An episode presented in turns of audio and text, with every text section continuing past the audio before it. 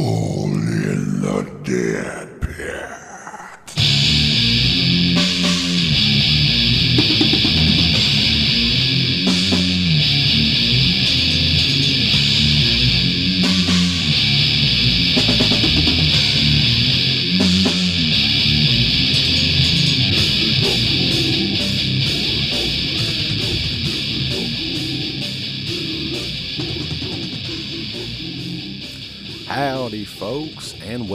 to a very special season of Spooks edition of Dead Pit Radio. I am the Creepy Kentuckian.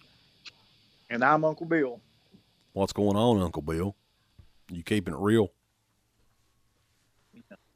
I'll try to keep it real. I'm just laying here in my kid's bed talking to you on the phone. Well, you know, There's nothing more hardcore than laying like a princess bed talking to you. right. So, yeah, we're doing a show um, a little bit earlier than normal, I guess. But we had a really sweet idea, and we wanted to. We was excited to do it, so we're going to do it. And uh, the Slipster of Style is going to join us for that segment. We're going to be talking about uh, Anchor Bay Entertainment, Uncle Bill. The company that when we first started really, really getting into horror films, that was the go-to company where you know they were releasing all of the Fulci stuff, and even like Evil Dead and stuff like that that had never been out. And I remember you getting, I'm trying to remember which one it was. It was either City of Living Dead, I think it was City of Living Dead, like on DVD, and it Yeah, or that, something. It was amazing that that would even exist. it was City of Living Dead. And we'll talk about that. Like I said, there's a lot of fascinating stuff with Anchor Bay Entertainment. Um, just the history of them, and we're going to. Felcher, of course, worked for him for a long time. We talk to him next segment um, and uh, get some some inside tidbits from the Slipster from his time at uh, Anchor Bay Entertainment. So um, it's kind of like a retrospective, if you will, because Anchor Bay, um, I think it was about three years ago, got completely bought out, and the name was kind of dissolved into. I think it's Lionsgate, but we'll we'll get into that a little bit later on. Yeah, I mean, there's a lot of this stuff that I've been curious about for a long time about what the backstage stuff that was happening in Anchor Bay was around that time and what the hell happened to him. Right. So we're gonna ask him all, Yeah. all So. Um, we uh, will have Sleepy on here in just a little bit. Uh, I did want to do just a little uh, kind of an intro to the show because there seems to be a lot of stuff going on right now. Of course, it is deadpit.com season of spooks from September the 1st to October 31st. It's going to be a spooky time, Uncle Bill, and there's a lot of announcements. It's been going on. So, the big one that uh, this past week that uh, we definitely need to mention on here again, we're not going to go through the news or anything, but there's a few announcements that we probably do need to to talk about. That would be the final specs and extras for the Scream Factory Friday the 13th collection. It's a deluxe edition. Um, it literally like there's so much shit that they've announced on this thing that it takes me about 10 minutes to read through all of it. So I'm not going to do that. Thank God. But um, I mean, some of the key things that they announced that's really exciting. I don't know if you've heard about this. There is, uh, for the first time ever, we will get to see some deleted gore footage from the 1981 sequel, Friday the 13th, Part 2, um, including the scene that everyone always talks about. I think there's pictures of it with Jeff and Sandra from the movie. Uh, uh, I think it's in Crystal Lake Memories. They have photos of it and all that. So we'll get to see that. And that's the big thing. Like people didn't know anything about that. And they do have a bunch of new, um, each the each of these discs, like Friday the Thirteenth, is going to have two different cuts. Uh, the theatrical and the uncut has two different discs just for the first movie, and um, the first four films are remastered in 4K and there's all kinds of new stuff with part two, which I know before we had asked um, Slippy if there's going to be more stuff included. He was not bullshitting there. Um, there's quite a bit of new stuff. There's a couple of different uh, new audio commentaries with um, the first one's with Amy Steel, Tommy Hudson, and Peter Bracke. Um, and then there's one with a lot of the cast, the rest of the cast of the movie.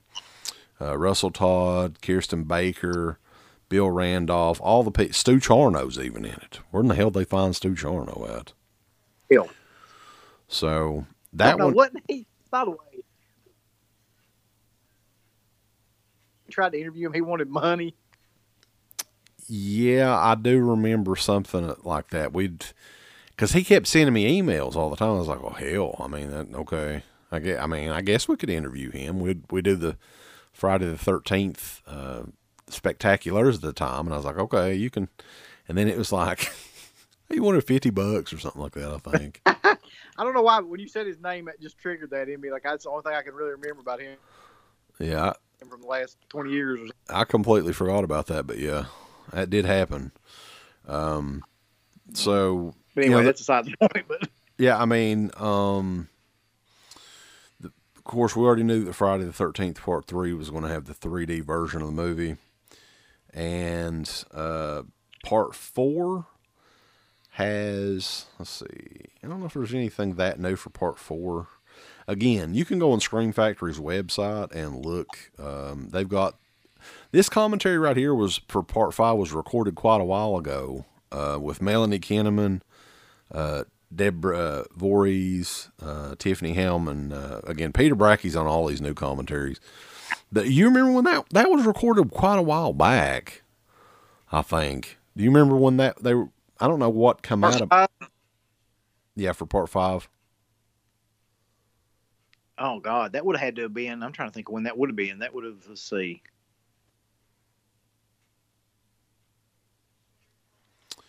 I'm I'm thinking it may have been for the original. We thought it was going to be on the original box set. Yeah, because I think it was right around the time when we met Steinmann and all that stuff happened. Yeah. They were releasing that DVD and everything. Yeah, I well, maybe we can ask Felcher that if we can remember. But um, brand new audio, audio commentaries for a lot of the movies. Uh, again, part six has got one with pretty much the entire cast, including Thom Mathews and C.J. Graham, and you know the whole main cast. For some reason, they decided to do a lot of fan commentaries with Adam Green and Joe Lynch, which it's fine, I guess. But is that really going to? I know how much you hate those for some reason. Well, uh, it seems like they did them before, and they're now they're just getting to do more of the sequels and stuff. So I just wish they would mix it up and like. I, to me, it would be more fun if they would get like YouTube personalities to do the commentaries, like get uh, angry video game nerd or somebody like that to do it. Like I would be more interested in that than just fucking some B movie directors. That's just me, but uh, I mean, in a way, I kind of agree with you, but I mean, you really go hardcore with a lot of these guys. It's fucking hilarious. yeah, fuck them guys. Yeah, Um, but yeah, go ahead. I was just gonna say, like, I gotta agree. Like, majority of time, even in documentaries, like just where they're doing like horror retrospectives and stuff, when people that like that come on, it's just like the talking heads approach where they're just guys that were fans or whatever. Like, there's a million fucking ones like that. They really don't need to do that anymore. Yeah. I do agree with that. So um, they did. This one's interesting too. I mean, they've got um, a lot of new stuff for Jason Goes to Hell, which is interesting. Like doc, looks like documentary featurette stuff. Um, but for Jason X, they they've got an audio commentary on that that uh, with Todd Farmer, which who's the writer, and we actually tried to interview him at one time as well and he just had no interest at all in it. Like he's from Kentucky as well, and this Yeah. is when we were kind of doing interviews with. We were, you know, this was around the time we were doing the Carpenter and the Romero interviews and stuff like that. He totally blew us off, I believe. Now, I think that was Todd Farmer that did that, but uh, He's like, I hate you, bunch of fucking hillbillies. yeah, I'm, I moved away from Kentucky. I don't want to talk to you redneck motherfuckers. So, um, but yeah, they've got a, a, a lot of new stuff with Todd Farmer, um, featurettes and stuff like that. Um, for they didn't do anything new for Freddy versus Jason or Friday the Thirteenth, the remake, but they do have fif- disc. Listen to this shit. This is ridiculous. Disc 15 and 16 are nothing but bonus features. so two Yeah, I- discs, Blu-ray discs, full of bonus features. You've got stuff like. Uh, Alice Cooper, the music video for Man Behind the Mask, and they have like a documentary on that music video. They interview Alice Cooper and all that. Um, you've got a lot of like visits from the locations of the movie. Um, interviews with uh, Sean Cunningham is on there.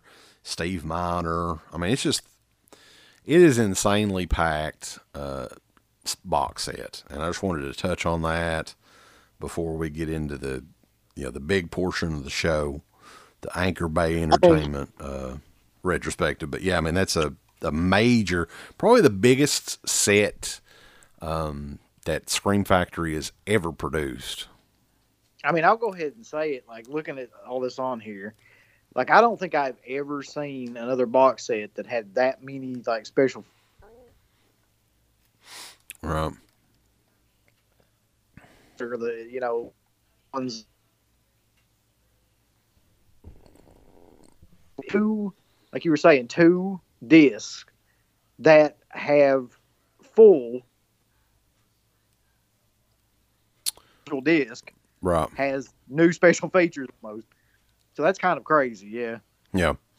So yeah, it's it's a packed uh, set from uh, Scream Factory. It's coming out in October. Uh, we both got it pre-ordered, so we've actually been pre-ordering quite a bit of shit lately. I've noticed. We were talking about that last night. Have you gotten anything else new lately you want to mention? Yeah, actually, I have. Stuck inside all the time, and you impulse buy shit. But like, I got on eBay and Blu-rays that I didn't have. I think it was a lot of thirteen, and I actually uh, won that lot. I don't even want to talk about how much I paid for it, but that's coming in soon. Yeah, I I can, I'll tell you. I haven't done the eBay thing uh, with uh, Blu-rays for a while. I, I normally just get them new, but yeah, it's. I guess you could get a pretty good deal if you could buy them in a big lot. Pay out the ass. Like, but I can. I know this is kind of like ridiculous, but to me, Vinegar Syndrome and Scorpion Releasing are kind of like back at that time, back in the you know late '90s, early 2000s, because they're releasing a lot of like really obscure ish kind of horror films that don't get any attention, and the way that they release them with the transfers and the bonus features and stuff like that is like they released them almost at their mainstream Mhm. film, Right. which I think is what you got to do for collectors anyway. Um, but yeah, I mean, for me, um, like actually, I'd gotten the Goonies 4K in. I don't I guess you would count that as horror, but I've ordered the Friday the 13th set, the new Vestron sets is coming out. Um, Arrow Video's actually got a um, got a pretty big sale right now on Amazon and or Best Buy, and I finally picked up the Creepshow 2 um, Blu-ray that I oddly enough Yeah. the last Creepshow 2 uh, copy that I'd bought was the old Anchor Bay from uh, like 2000, 2001 or whatever when that came out. So um, I definitely need to upgrade on that. That's one of my favorite childhood horror movies, I would say, was Creepshow 2. Um, and then The Hills Have Eyes, I picked that one up because I remember the original Blu ray of that one sucks ass. It looks like the DVD. So, It does. Yeah. That was that came out from what was that company called? that think it was like- those? Image Entertainment or something like that. Yeah, it was just. I remember when that first came out, I was talking so much shit about it, but like they released several of them that, like that that were just horrible transfers. Yeah. So, um, and then what else? I, I got Edge of the Axe. I didn't even follow your. Uh, I didn't take your advice. I got it anyway. But yeah, a lot of these discs are coming out. Um, that they're on sale for like 10 15 dollars lower than they normally are. So, and I didn't have many Arrow Blu-rays, so I stocked up on them.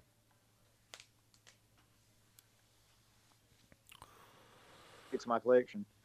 Had to buy like when you told me about it, I looked at them and I had to buy um, the Henenlotter ones because I didn't have anything like decent of those. So I bought uh, Brain Damage and Basket Case because the Basket Case one is actually the limited edition one that's pretty high right now. So Mhm. I would have bought both those.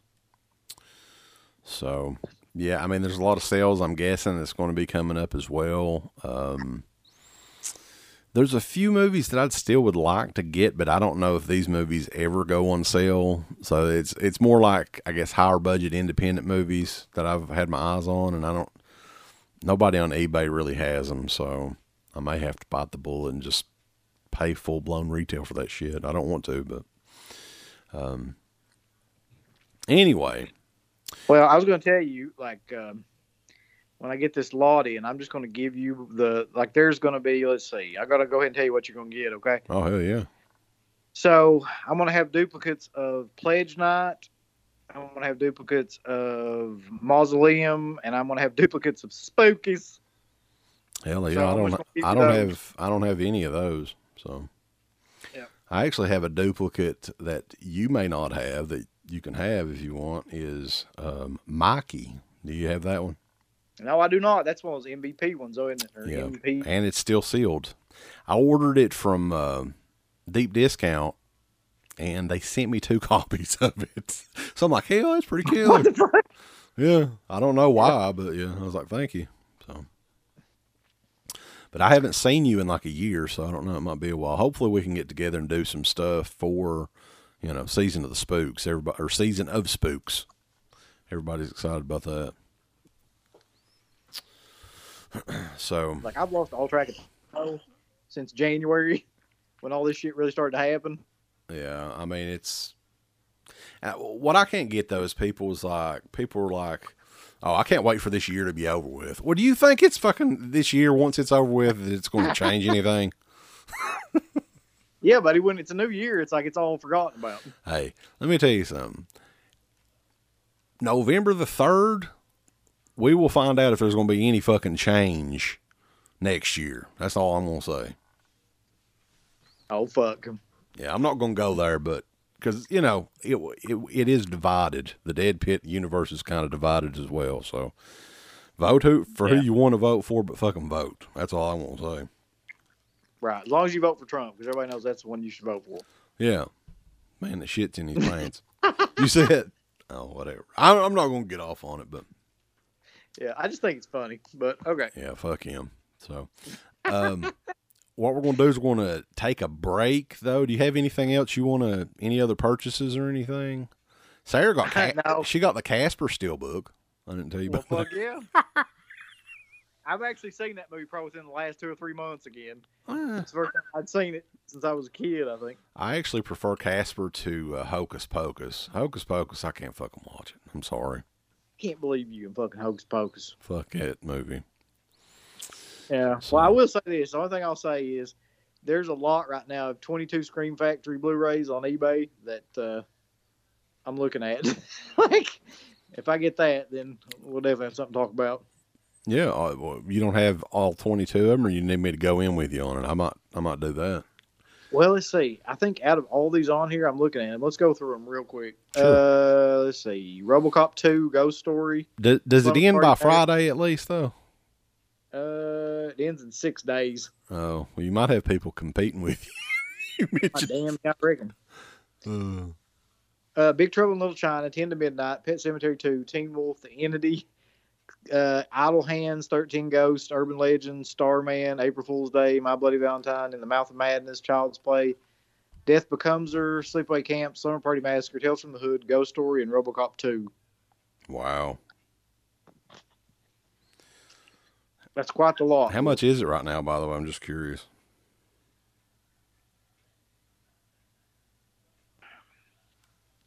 $228 Jesus Christ. With six days left. Well, some of this stuff, I guess, is out of print, right? If it's got slip covers on it, now that just bring, that brings it up a whole different level. Well, I think they're mostly sealed. Oh shit. Okay, so that'll probably go for way more than even like that'll probably go for four or five hundred dollars. I would say. That's insane, man. Who holds on to that many fucking Blu-rays that are sealed like that? I don't know. There's some weirdos on, um like on YouTube that I've seen that do not open anything. They just buy, yeah, I remember that, that one guy Yeah. that like bought like multiple copies of everything and then like kept one of them sealed or two or three of them sealed all the time. There's one guy. I don't know him, so I can mention him. I think his name is like Toy Collector or something like that on YouTube. And he buys like different. I think he buys one copy to open, and then like steel books and digibooks and like alternate artwork for like I don't know. He's got like 15 different versions of fucking Little Mermaid or something. You know, I mean something just crazy. Yeah, So I don't know, man. who knows? But uh, I mean, it's hard to find a deal on anything unless you buy it in a lot, and even then, like sometimes you pay out the ass. Yeah. So um, we'll, kick it to a break, Uncle Bill, and we will get Slippy on the line to talk about some Anchor Bay good enough, baby. So I can't say bulls. yeah, it's gonna be fun. We will be back here on Dead Pit. Dot com. You know what, Uncle Bill? Shut your fucking mouth right now. No, I want to talk about fast custom shirts. Holy shit. Well, let's talk about it. FastCustomShirts.com provides some of the best horror t-shirts I have ever fucking seen. I don't think that you can really fully appreciate how awesome the t-shirts are over at fastcustomshirts.com until you go over to fastcustomshirts.com and look for yourself. Yeah. The Hitman T-shirt Joe, mm-hmm. the highest quality of shirts that I've actually designed some of them, Uncle Bill. He actually lets the fans design some of the shirts for his site. Who else does that? Who else? Nobody I know of, but when he's not busy playing with uh, Carmen Opposite, he's busy cranking out some of the most high quality fucking shirts that you're going to find this side of any other damn whore t-shirt maker. Yeah. So check them out. FastCustomShirts.com. The best there is, The best there was, and the best there ever will be. it's a boot respect. After dark, the dark, the dark, dead hit. After dark, the dark, the dark, dead hit. After dark, the dark, the dark, dead hit. After dark, the dark, the dark, the dark. Hey now, motherfuckers, put your hands up in the, the fucking air. It's after dark, bitches. Midnight night, Saturday night, dead hit. Oh, suck it, suck it now. It's dead, dead hit after dark. Dead hit after dark. The creepy Kentuckian motherfucker. Uncle Bill, motherfucker. Mm, Mama Jenny, motherfucker. Dead hit after fucking dark. Dead hit after dark, after dark, after dark, after dark. Hi, this is Bill Lustig, director of Maniac. You are listening to DeadPit.com. Dead hit after dark, Howdy, folks, and welcome back to Dead Pit Radio. Dead Pit Revival Podcast, whatever the hell you want to call it. I need to come up with just just call it Dead Pit, I guess, Uncle Bill. What do you think? It don't matter what you call it. It's always the same old shit. You say potato, I say tomato. Pota- That's right. Potato.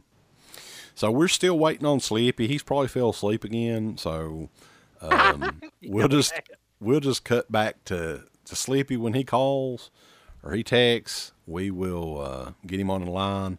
But we're just going to talk briefly about and, and a lot of this stuff that I didn't realize about the company. So we were doing a little bit of research, you know, to Wikipedia it. Um, and we're going to talk about kind of the history of Anchor Bay Entertainment.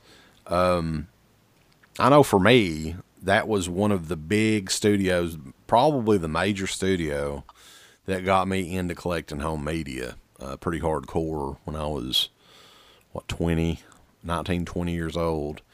yeah. And I think it's the same way for you, right? Yeah, I mean that was the first. I would I'd say that was the first cult studio for any kind of like home media. The one that- I mean, it may not have been the first, but it was definitely the most well recognized and the one that like caught everybody's attention. Right. Some of the aspects of Anchor Bay that I didn't realize is I had heard that, you know, originally it was known as Video Treasures and they did VHS releases back in the mid to late 80s. right. and I think they were like budget VHS releases, if I'm not mistaken. Like they would do. Um, I have a couple of them. Uh, Star Maker Entertainment was another label that they'd used. So, like they were selling. Do you remember? This was probably in the late '80s. Like budgets, like you would see. Um, Three Stooges VHS tapes at like Big Lots or something at the time, like Yes. cheaply made. Um, so that's the kind of stuff that they were do- they were doing that and some some cult horror uh, releases as well. A lot of the VHS tapes are poor, you know cheaply made. Um, they probably don't work now. They're like the really light cassette tapes. Like we get wrestling tapes like that too. So Yeah. they were making the, I mean, budget stuff. Anchor Bay was kind of like the Mill Creek entertainment of its day. I mean, before when it was video treasures and stuff. Yeah, and um, so like they the Anchor Bay Entertainment name started in '95. I wasn't really familiar with the name that much until I think the VHS tapes in.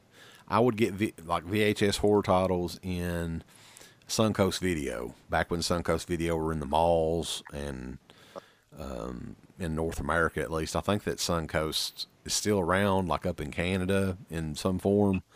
Um, but the original Suncoast Video in the mall, like in pretty much every mall in Kentucky, there was a Suncoast Video. So, and that was kind of the place to go. And that was probably the first time I remember seeing the Anchor Bay logo and and and looking at the some of their products. Yeah, and that was back when you had the catalogs and stuff too that used to come. That were really the only way that you could tell what new stuff like home media was getting released was through those kind of catalogs that got released. This was like right around the time too when I think you and me would have first gotten the internet like that too.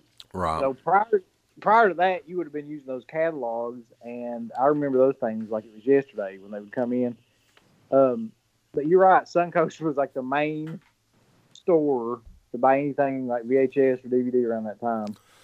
Yeah, I mean, um, this was pre DVD for me. I know Anchor Bay started making DVDs really, really early though. So we were looking at some really early releases from them, and um, one of their first releases was the original DVD Prom Night, and I think all these came out in not. DVD didn't even come out until '97, so uh, these releases are in like late '97 Yeah, which is crazy. We were still in high school at this point. So I'm pretty sure I never even heard of DVD until at least a couple years later. Well, you got to think about it too like this. Like at that time, that's when Scream came out was '96. Right. and right at that time, so I mean, I I vividly remember Scream being on VHS. So I don't think that we either had DVDs or it would have been right around the time when that would have started to shift.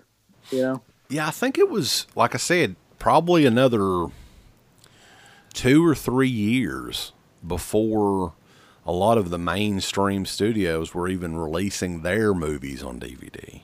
So at this point in 97, and we're going to talk to Slippy about this because I'm thinking he wasn't a part of the company until a little bit later. But it seems crazy how 1997 they were producing special edition DVD releases. Um, like they had released um, a little bit later on than that Halloween. They did like the 30th anniversary of Halloween at the time, or what was it, the 20th? It'd been the 20th anniversary of Halloween. at that time, Yeah, at that time, and Hellraiser and stuff like that. And we're talking about 97, 98 era. Yeah. They were doing this stuff way ahead of their time. Um, and we're going to go over, we've got the entire list of everything Anchor Bay ever released. So we're going to go over that a little bit later on. But it's kind of like looking at this company and all that it achieved and accomplished and is in my opinion, it's a big reason we have companies like Scream Factory and Arrow Video and, uh, you know, companies like that, uh, Severin Films now. Um, I think if it wasn't for Anchor Bay doing this, I mean, this stuff, they were kind of coming up with this on the fly, these limited edition sets, which we'll talk about that as well. and uh, just special releases that came out way, way before anything else like this was even conceived in anybody's Yeah. mind. And I'm, I know you remember this too. Like they're the ones that really started to come out with those things, like the tens, the limited edition ten Right. of like Hellraiser. I mean, like they had to be one of the first companies to think of things like that for horror movies. And now it's like everybody's doing that. Right. But So- everything has a gimmick now. Yeah, I mean, um, I know when we started doing the Dead Pit show in 2000, late 2005, early 2006, it was kind of the pinnacle for us was getting review screeners from Anchor Bay Entertainment. Now, this was kind of, and we want to go through the history a little bit later on, but Anchor Bay went through a couple of different uh, incarnations, I guess. Um, but this was still when it was like it seemed to me it was still the classic Anchor Bay Entertainment, right when we Yeah. started doing the Dead Pit show, and it kind of shifted uh, about a year later. It seems like um, things kind of changed um, for the company, and they changed ownership a couple of different times. Um, but man, as far as the time frame, it's almost like they invented this stuff. There was no, there was nothing like this going on. I mean, you had your really small companies. Uh, I think Synapse was doing laser discs at the time. Um, what were some more companies out? Maybe Elite Entertainment or something like that was out in the early, early DVD days. One. Yeah. Yeah. That's the only one that I can really think of that was like coming out with that kind of market specialty product like that around the same time. Right.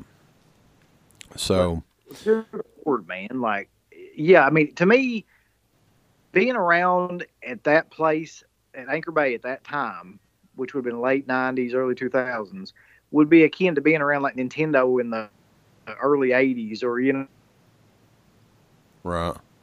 it was just, they were doing shit that was revolutionary. Yeah, I mean the thing is, is like a lot of people nowadays probably don't, and and that's kind of why I wanted to do something like this because it was such a like when I first got a DVD player in the year it was the year the year two thousand actually, um, the summer of two thousand, and I was because I remember I would go in Suncoast Video. I had a VCR is all I had, so but I would look at all these cool horror titles that they had you know, anchor Bay stuff. They had the Lucio Fulci collection. They had a lot of classic. Um, you can see like Salem's Lot and Carrie and and all this stuff on DVD. I was like, oh man, awesome! It's all digital, you know. So when I was, like I said, I was 20 years old, and we got our first DVD player. City Living Dead, like you were talking about earlier, that was one of the very first DVDs that I ever bought.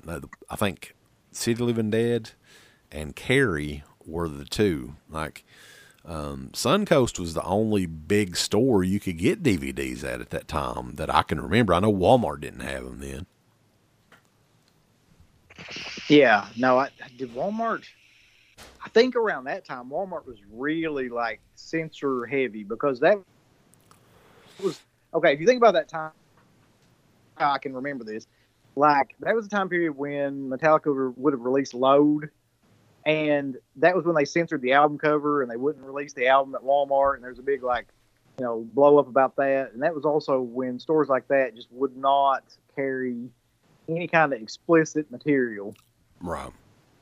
And so you wouldn't have seen anything like that around that time. No, and and just the the artwork, like Anchor Bay would typically use the poster art, um, the original theatrical poster art for their covers. So, City Living Dead's got, and it was known as Gates of Hell when it came out um, originally, but it's got some of the most awesome artwork ever, and I think that's what kind of drew me to it. And the back of the the back of the DVD has the uh, the guy getting the drill drill through the skull from uh, Yeah. Gates of Hell. So there was no way I was not picking that up. And both of those, like I said, twenty nine ninety nine a piece. So Yeah. they were pricey then, man. I think you could get them a little bit cheaper occasionally on Amazon, they would have, you know, you could get them for maybe around 20 $25 sometimes. But around that particular time period, Jesus Christ, they were coming out with some of the coolest shit um, imaginable. Italian horror stuff, classic horror stuff, some special, you know, the you mentioned the limited edition tins that they Yeah. did, and those were sought after up until today. Really, I mean, there's I've got three or four of them that are still sealed that I've kind of collected over the years, and the sealed ones really go for a pretty decent amount of money, even you know, even now with all the editions that's come out since then. Yeah, I remember. Um, I can remember looking at that DVD, the one of the Living Dead, like when you got it. It's like one of those pivotal moments too, when you're just like back when you were really excited to see anything like that, and you just it's it's always going to be etched in my memory. But right around that time too, probably around like '98 to 2000, like there was a kid, and I know you remember me talking about this kid. His name was Boogie. They called him Boogie. His real name was Hayden, and he was the only other guy that I know that uh, had anything to do with horror movies, and he had like a uh, tote of all these DVDs, or it may have been VH, either VHS or DVDs. I can't remember now, but like it was all the Anchor Bay stuff right around that time. He's the only guy that I knew that had anything like that. He would go back and forth to Lexington and stuff and get Right. that stuff. Yeah, I mean, I'd imagine um, around that time period, pre 2000, the DVD players were probably very, very expensive. I think when we got ours, I think my dad had paid like, it was like 350 bucks or something like that at Circuit City. Remember Circuit City? yes, I do. Yeah. Yeah, it was. Uh, I have fond memories of that time, man, because you know you were kind of. It was the first chance you had to kind of rediscover these movies, and and the transfers looked so much better than what you had seen previously. Um, and a lot of the Italian movies, um, you know, they did the Fulci collection, the Argento collection. They did a lot of stuff, you know, Lamberto Bava stuff. Um, those were kind of impossible to find, you know, unless you Yeah. You ordered the the VHS tapes online or um, you know on a catalog like you mentioned. I mean, you a lot of these movies we were discovering for the very first time. So I think that that today a lot of people really don't younger people don't have a grasp on that, like just what that experience was like, um, because pre DVD, either the movies looked like shit, they were you know you had them on the old school. I think widescreen TVs were first starting to to come out around this time as well. So like you're really getting the experience of watching these movies all cleaned up, digital. Um, and it was really like a great time, like 2000. I would say from the years 2000 to 2004, 2005, just an amazing time to be a horror movie fan. Uh, watching some of these old movies on DVD, a lot of them coming right from Anchor Bay, pretty much all of them.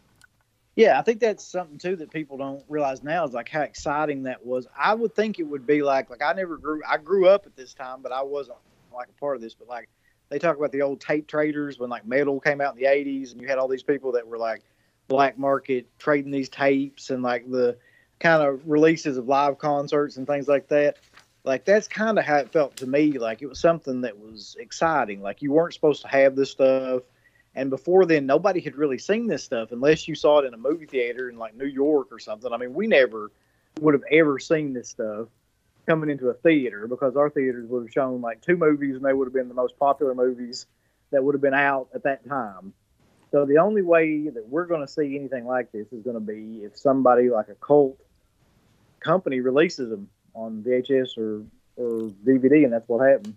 So Right. It was, it was in, insane. It's like, you know, the, your first experience with all these different films you've never seen and like this whole other genre of movies, like these Italian movies. I'd never heard of Fulci or Argento or, you know, Bob or any of those people until Anchor Bay. So we can go through some of the releases. Like I said, we have all of them on here uh, from the get go. I mean, from the early VHS days, from the 80s on. Um, the first DVD Anchor Bay ever released. You got to remember, DVDs came out, I think, in March of that year. April the fourth of '97, the the car came out with James Brolin. Um, that summer on August 28th, Elvira, Mistress of the Dark. September the 10th of '97, the first DVD as a collector's edition of Dawn of the Dead came out. Do you remember, man? Like that DVD was worth a fortune forever too. Like Yeah. after it came out, Yeah, there was a couple of them that were. Um, that was the theatrical version. Or no, that was the director's cut. So yeah. I think that was the one. Was that the one with like the ca- the multicolor artwork? If I'm not mistaken. I- I think so. Yeah, like that was the one that had like it was a picture of the the cover, but it had like all these frames on it, like and they were all different colors. Right. Yeah, like stained glass type design. Yeah. Yeah, I mean that was that was one that um let me look here. Um I, I know that that was going for major cash. Um did they ever come out with that in between that special edition? That's what I'm looking up. That box set. I don't think so. That's a Um, good but I don't think so either because I that would have been 2004, wouldn't it, when they came out with that box set? Yeah, I'm looking on here. I'm not seeing it. Um, Jesus Christ, they come out with so much stuff. It's wild. But um, yeah, I mean th- that's crazy that Dawn of the Dead on DVD came out in Sept. We were uh, just going in our senior year of high school when that came out. yeah. So it just doesn't seem like that could be possible, really, does it? No, that's Yeah. insane. Yeah. It was like 20 years ago. So I mean, later on that next year in '98, they released more stuff, um, including like the the um, Blind Dead movies, the Evil Dead. They actually released Evil Dead 2 first, um, and then like the Hellraiser, uh, Hellraiser 2, and um, Q the Winged Serpent, stuff like that. So I mean, they were way ahead of their game on for one thing, doing these, this was just not done. These genre, you know, cult movies, and putting them out on the newest format going. I know they, Elite Entertainment and Synapse were doing laser discs and stuff at the time. Laserdisc was probably a little bit more um, out there, you know, and readily available. You're talking about Anchor Bay releasing a DVD, a, a genre DVD, a month after the damn format came, you know, began. Yeah. So, I mean, that's the thing that I, one of the things that I really didn't, didn't realize that they were that far ahead of the curb of everybody else. And that, I mean, they must have just gone all in on that format to try to make, you know, to just make it being that small of a company. But I got to say, like, I'm looking at this, I'm looking at the same list you're looking at now.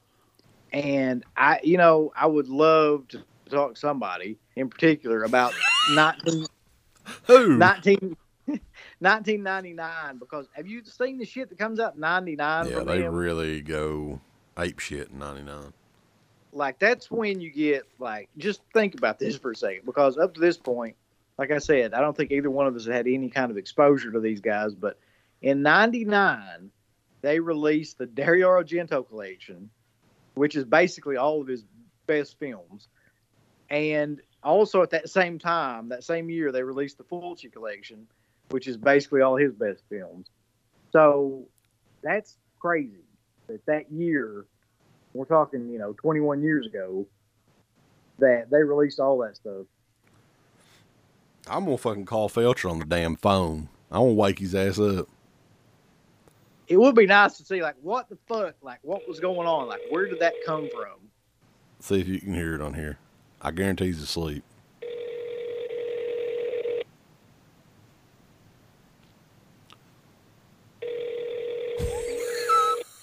God.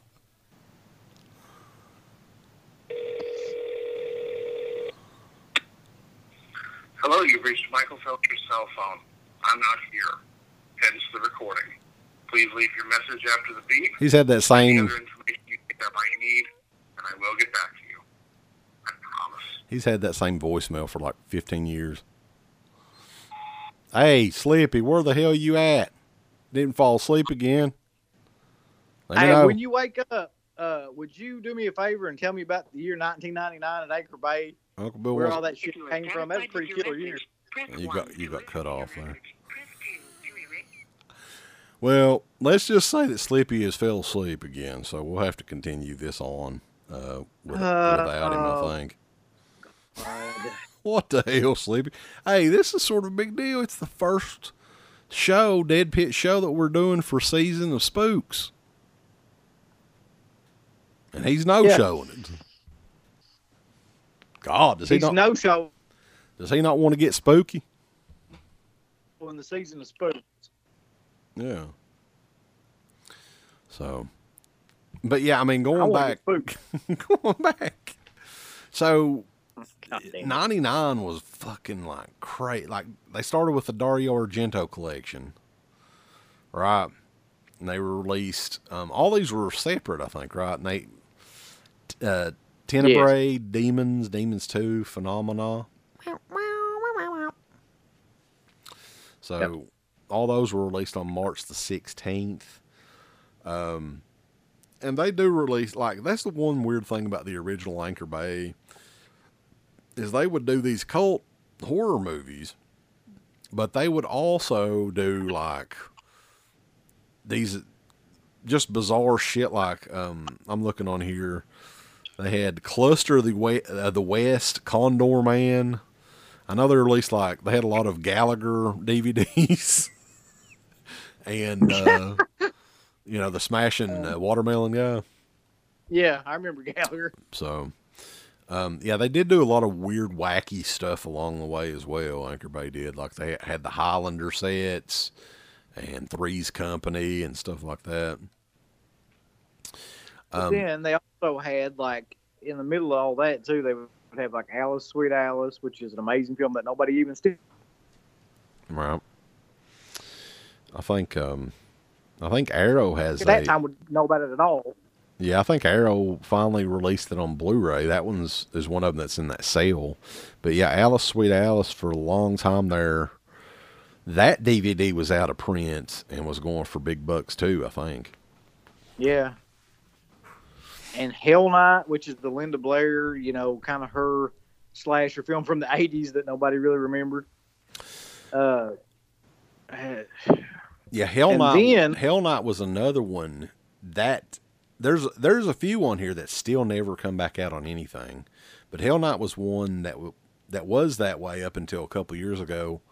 Uh, Scream Factory finally did re-release it on Blu-ray, so yeah.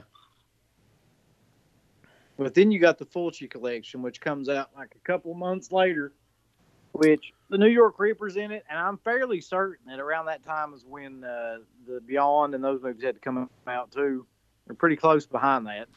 yeah, The Beyond and uh, they did a lot. Like House by the Cemetery was later on. They did that as well. So, I mean, another aspect that I was just thinking about around this time period when I was, um, I mean, this is close to around the time period when I got into into DVDs and stuff. Um, I wasn't working or anything. I was going to school, and there was this site I cannot remember the name of it, like freeride.com or something like that. Where you remember those point and click sites where you would just click ads and you would get points Yeah. and shit. So I think it was freeride.com if I'm not mistaken. I'll have to I think you're right. I think I'm bad. yeah. So this is how I got a lot of those movies back then. I didn't have any fucking money of my own hardly or very little. And um, I could click enough little ads on that website on freeride.com and one of the cash outs was Anchor Bay $25 gift card. so Yeah. yeah, you remember this. So a lot of the stuff that was coming out around that time period, I just, you know, I would take about a, it would take about uh, a week to get the twenty five dollar gift card, and I could get one DVD for that usually.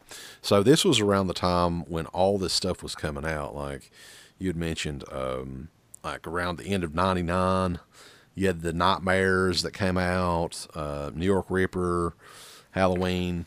So this would have been like a little bit later than that, but by that time you had like more of the Fulci stuff. I know one that I remember vividly that I purchased um, that was a blind buy was the Beyond on DVD uh, using that gift card. So there was a lot of movies that I'd purchased um, and got completely for free way back then. So Yeah, that's insane though. And then like I think where they really kind of went all in was at the end of 99 when they did the Halloween uh two disc limited edition DVD. That's when like that probably caught that all this other stuff before then was, mostly just like cult stuff, but Halloween is kind of a movie everybody knows. So it was the first of many Halloween. Well, I think they released Halloween on VHS before. yeah. But as far as Yeah. DVDs, like that's one constant with the history of that company is Yes. Jesus Christ, like up until the last I think it was the last Halloween set they were a part of. I think Anchor Bay had something to do with that. So um, I would be they pay for the licensing for Halloween, but they got their money's worth out of it. They've released them things like a million times. and they kept they were good sellers though, so Yeah. I guess you bring that sort of thing out, and they had good distribution. I mean, they were out at that point. They were out in Walmart, so um, I can remember late '99, early 2000. Like it seemed like it, it started getting more mainstream. The, even the they realized around you know September, October, um, Walmart would put out like horror VHS tapes and stuff like that. So I think Anchor Bay maybe started with that, and then as the DVD format got more and more popular, um, you know, as the years went on, they would bring you know a couple of the big Anchor Bay titles out at Walmart, like the Halloween uh, DVD and Hellraiser and stuff like that. So Yeah. this is pretty funny footnote that I would have never known. Uh, the Halloween, their release of Halloween uh, on VHS came out on my birthday, my 17th birthday. So yeah, they um, oddly enough, Hilarious. um, Prestonsburg Goodwill. I came a hair of buying it just for, but I'm, I mean, like I'm like fuck it. Why would I, why do I really need this? It was one of the early um, Halloween four VHS tapes that Anchor Bay did. I'm thinking it was probably like 1998 or something like that when it come out. Yeah. And they just had that the other day. So I thought that was kind of interesting. We were planning on doing this show, and I saw that there. So, um, but yeah, I mean, they Anchor Bay really, really kicked it into high gear, um, starting in 2000, and pretty much all the way about two and a half, three years of just crazy releases, one right after another, and um, another nostalgia. You, you okay? What was that? Yeah. Yeah, what was that? Did you finally wake up, Sleepy? No, I've been here the whole time. Oh bullshit! That'd be so cute if that was true. He's just listening to us. We don't have any cameras on or anything, so you're good. Oh, you don't? No, Oh, okay. we're just doing the audio deal because Uncle Bill's. Well, we both kind of have that tin can internet, so Oh, the little hamster in the wheel shit. yeah, we don't want we don't want to push it. You know, the audio sounds good enough. Sleepy, Yeah. you son of a bitch. Hey. So we're we were in the middle though. We're talking about and what year? I'm thinking this is still before you actually started working for Anchor Bay. We're talking about 99 2000 era. Mm-hmm. Uh, I started working there in July of 2000. Okay, so it's perfect perfect timing. Yeah. Your nap didn't affect it that much. So the um what I was talking about though is it seems like Anchor Bay from really from 2000 on maybe 2003 2004 was just like it seemed like every week there was just a large amount of shit that I wanted to get and um like they were just starting kind of with the Dario Argento collection and um, the original blue or the original DVD of Martin, which ended up being like kind of a collector's item there for a while too. There were a few that were like that, oh yeah. and that one still hasn't come out on Blu-ray, has it?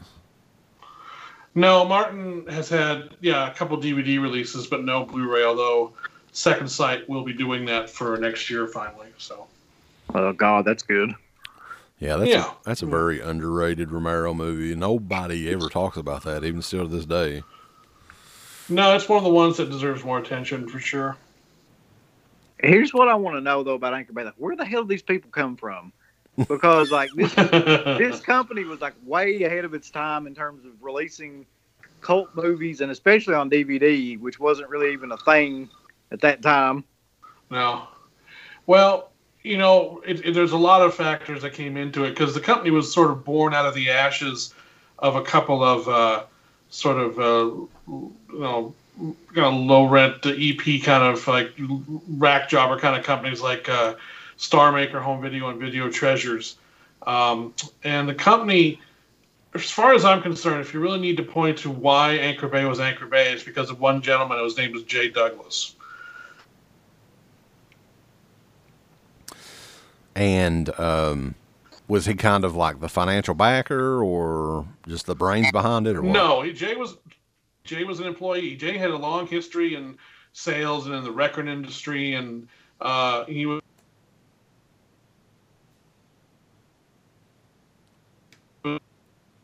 towards you know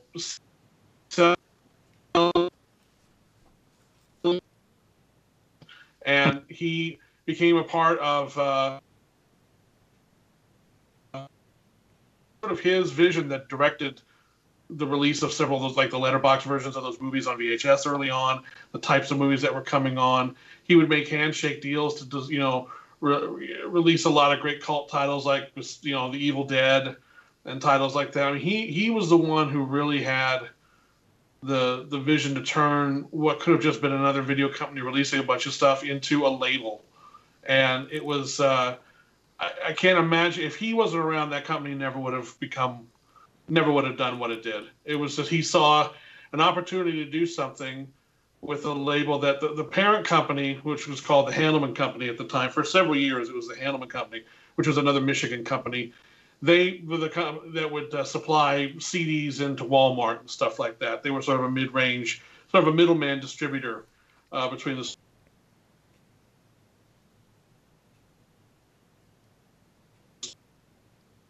Bay Entertainment. They would always look at Anchor Bay and their success and go, "We don't get these weirdos, but we're very happy to cash the checks." And uh, so they tended to leave us alone for the most part. I mean, there was always some sort of, you know, make sure the budgets are in on time and what are you doing with this and that so forth. But uh, at the end of the day, it was always just sort of like, we don't know exactly what they're up to over there, but yeah, every year they get make more make more and more money, so let's not look into it too much.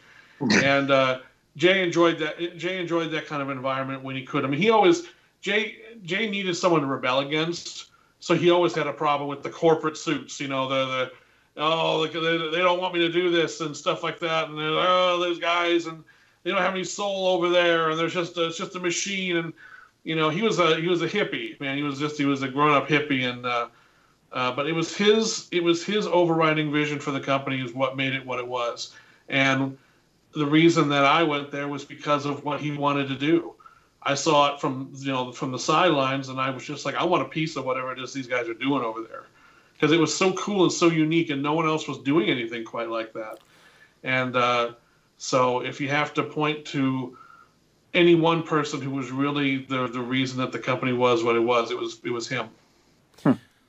So was he because it looks like around like two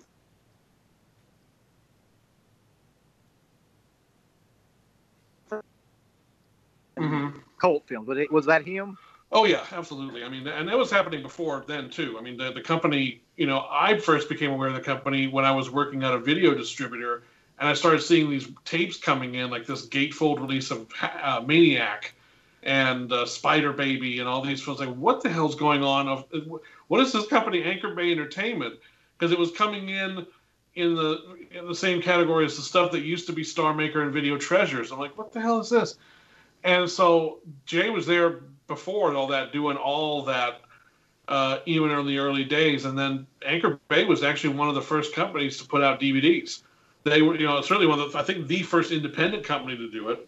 Yeah. And, and uh, you know, he was always just the one saying, if it's cool, let's try this. And, yeah, and, and he gravitated certainly towards the horror and the cult titles because that's where the weird movies were. You know, and that's where the, the oddball ones and the movies that were left out. Uh, he had a real, he had a predilection for the horror films, definitely for cult comedies, uh, for sort of uh, late 60s, early 70s cult films, race car dramas, stuff like that. I mean, he had a real affinity for it. He had such great instincts in terms of what the collect what the collector's mentality was, and uh, you know the the tin editions that we did and all the weird packaging and stuff like that.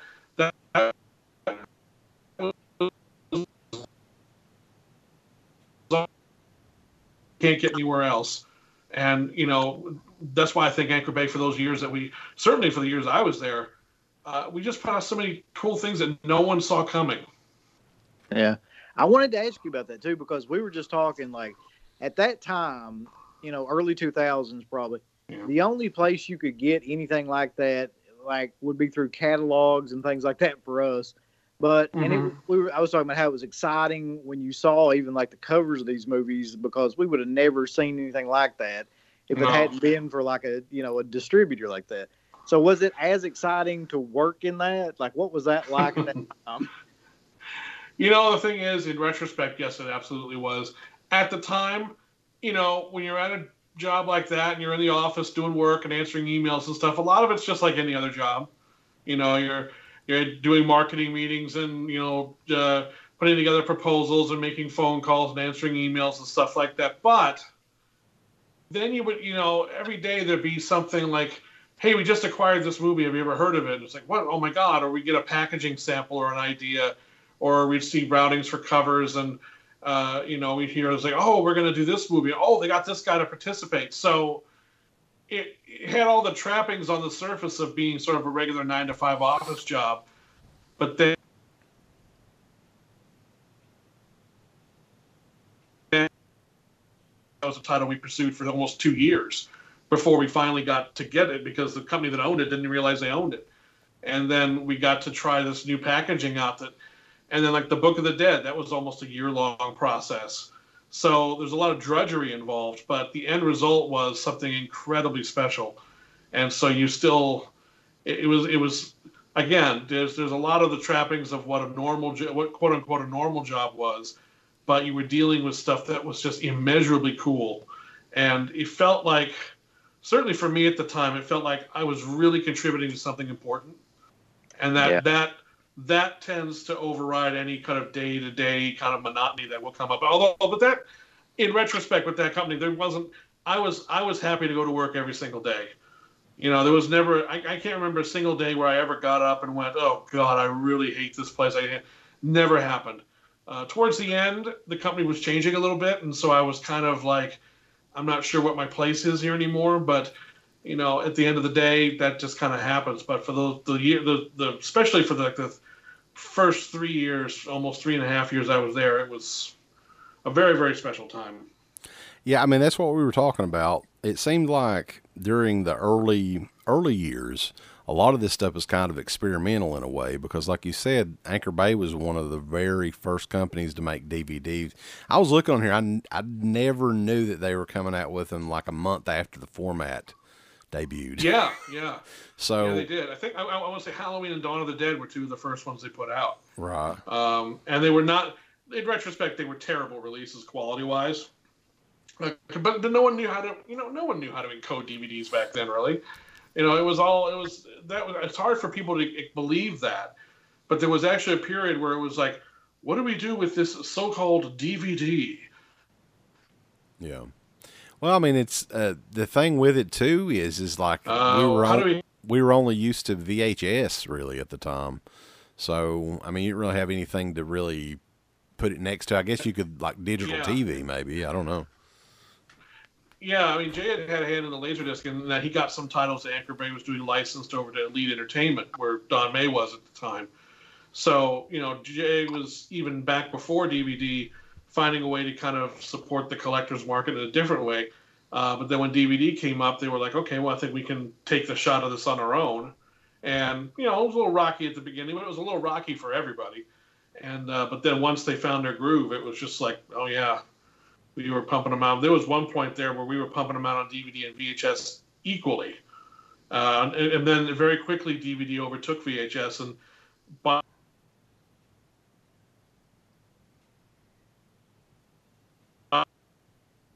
quickly that happened. So bizarre though that that happened that the way that it did. It did, yeah.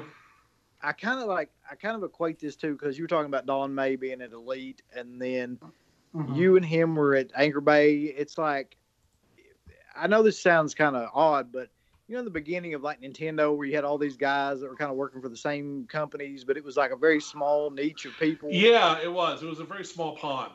You know, at yeah. the end of the day. And what's as weird is is because a few years before, this was like ninety 596, I think, somewhere in there, there was a signing with George Romero that was held at the Monroeville Mall that was in celebration and promotion of a two tape set that Anchor Bay had brought out of uh, Dawn of the Dead back then. It had like a gatefold cover on it and it had two tapes in it. And you could buy it there at the mall and then George would sign it or he would sign whatever else you had. And at that at that signing that day, Jay Douglas was there, Don May was there, his partner was there, and three other film friends who would later go on to work in the video industry, who I would later know were all there, and I never met any of them that day. They were yeah, exactly. They, yeah. they were all they were all there, and it was like, like oh man, I, looking back, it's like how the hell did that happen? So it's like, it, yeah, it's interesting how this small circle of people uh, kind of gravitated just naturally, just because of it was like you know gravity just kept drawing us all together over the years before we even knew who the hell each other were. Yeah, it's amazing in a way that that that group of people would kind of release almost everything that came out like cult wise on any kind of format around that time. Yeah, yeah, it was. uh And keep in mind, this is back. The internet was in what could best be described as this prehistoric era. Yeah. So you know, yeah. some people had email addresses, you know, and it was like there were very rudimentary websites and like forums and bulletin boards locally you could go into. I mean, so AOL. this wasn't, yeah, AOL dial up and all that shit. So this was like extremely early on because when I got brought into the company, it was to do their website because prior to the me going up there, they didn't have a website. It never occurred to them that they needed one. And that's how, you know, that's how back it's hard for people to imagine back then a company could ever think like that. But the internet was still the wild, wild west back then.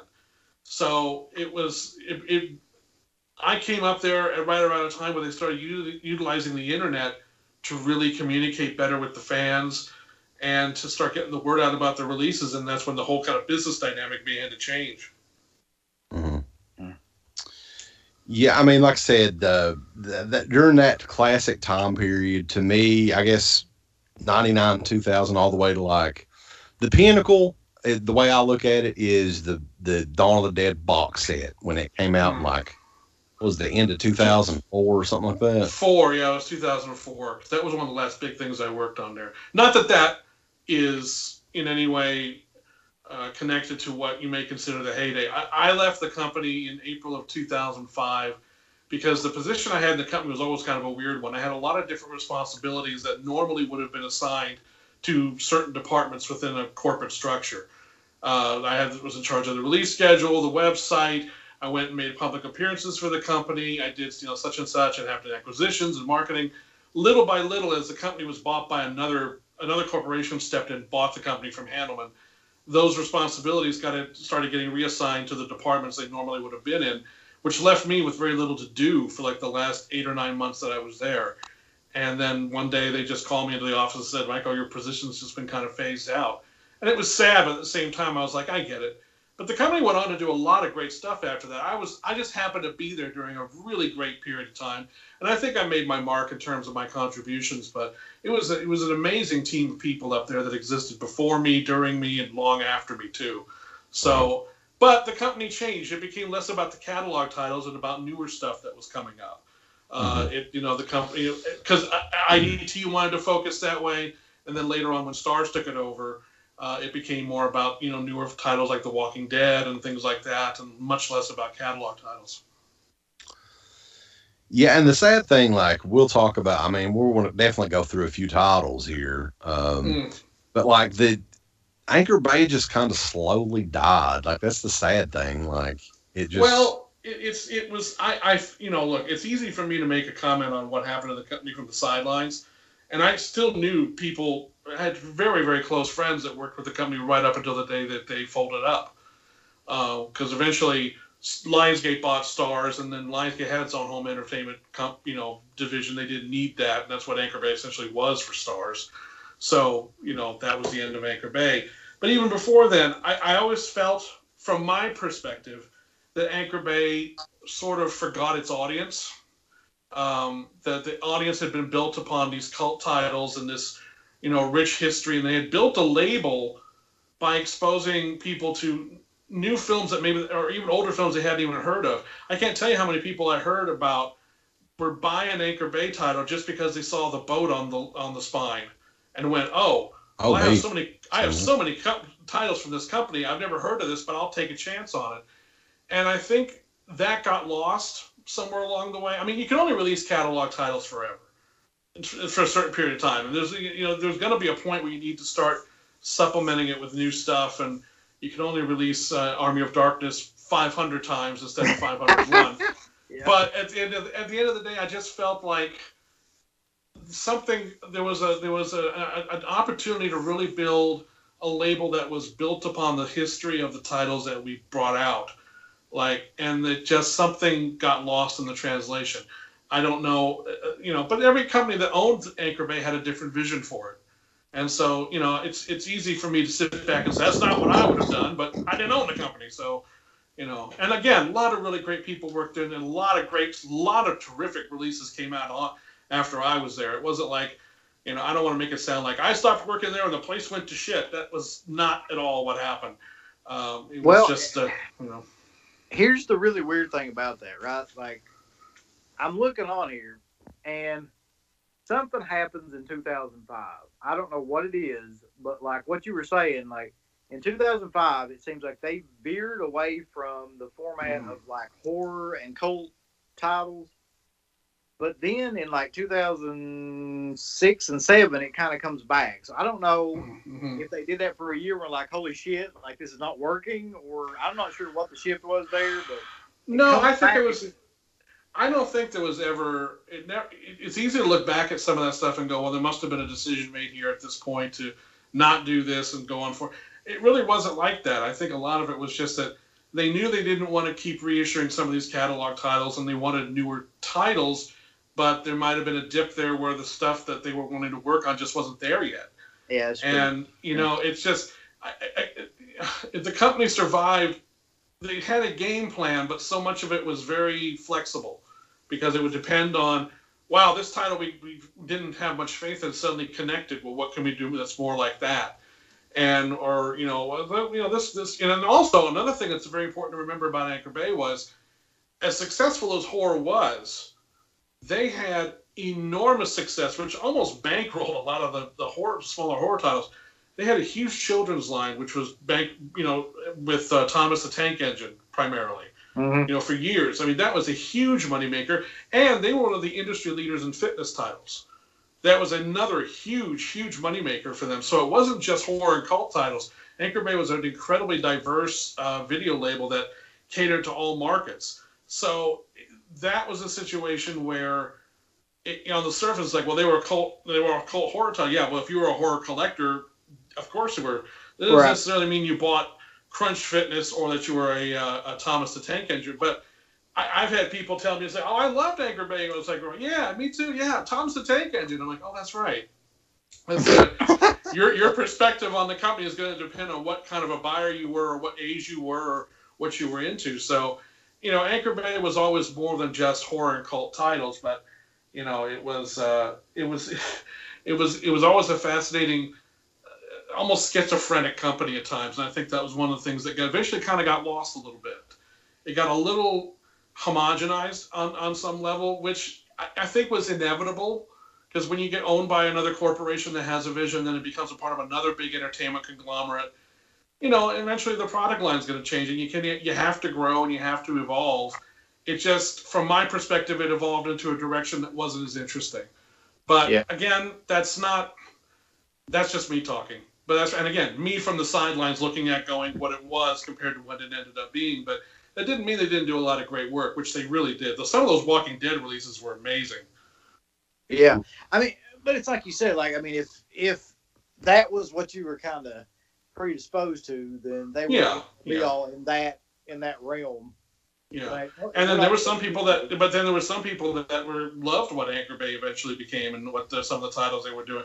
So I guess it's really all just a matter of perspective. And I don't, I, I don't sit here and think that you know, I, I think everybody wanted the company to succeed the best they knew how, and they tried. And uh, but yeah, there was a disconnect with Anchor Bay at the end from where its past was. I felt, and I don't think there was a deliberate attempt to.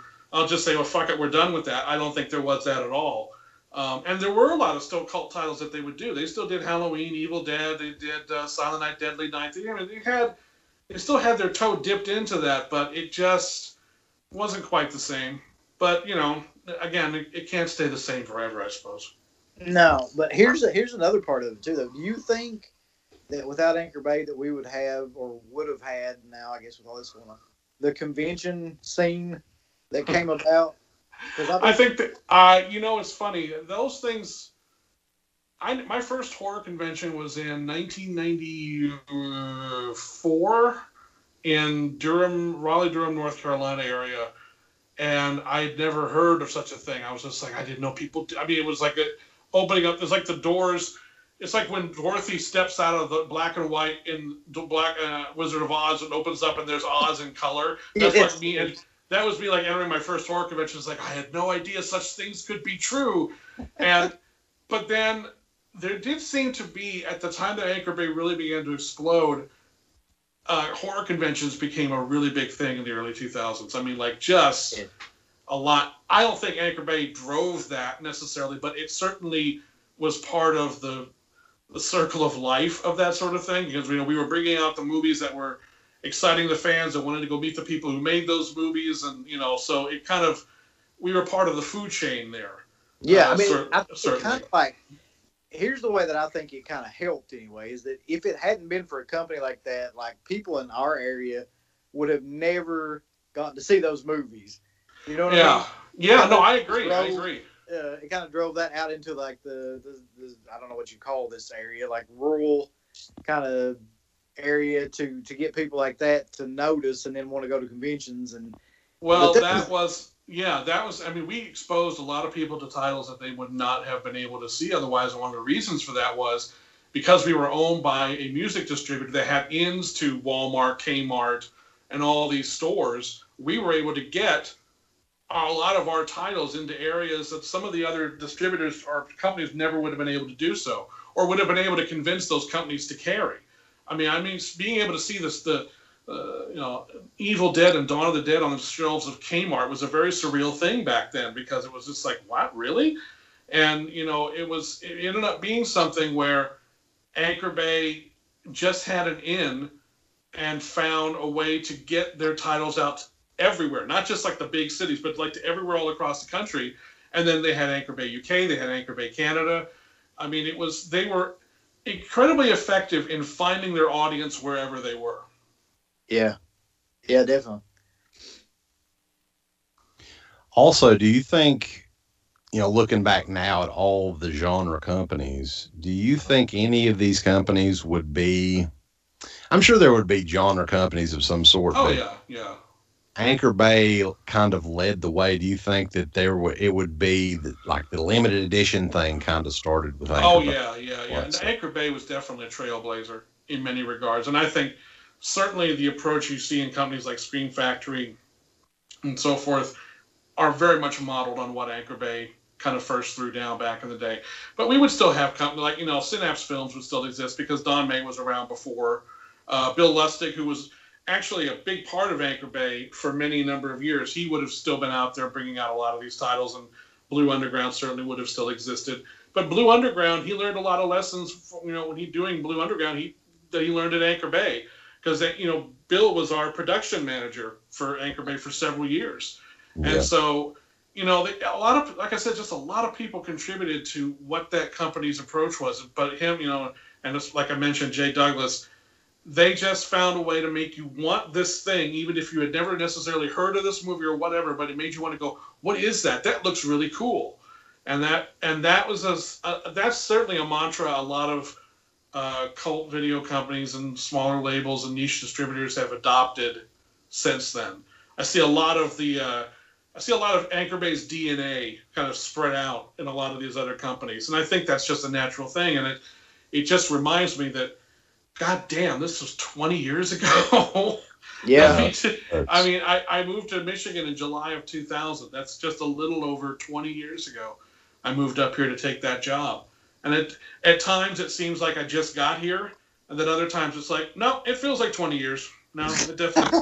it definitely The- but so, we yeah, actually we had a lot of people like I I'd posted a, uh, a thread on the on the Facebook page, yeah. you know, just um, Anchor Bay memories or some of your favorite releases and stuff. Mhm. And there was one that uh, Tim Goodall posted on here.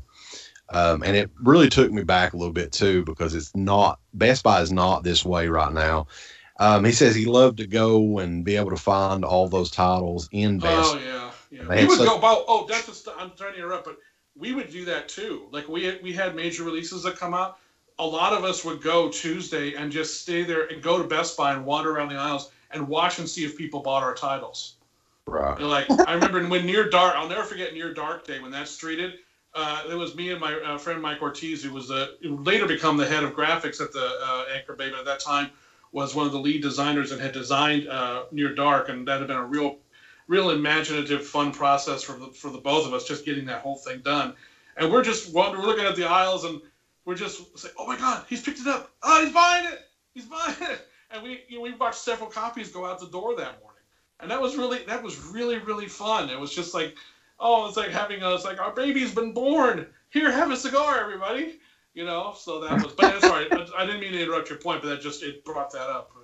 No, you're fine. I mean, really, the horror section in Best Buy in like 2002 Oh, or 2003 yeah, is yeah, entire movie section now at Best Buy. yeah, So- yeah, yeah. Things. I mean, you know, no people buying DVDs in stores physically. Who does that anymore?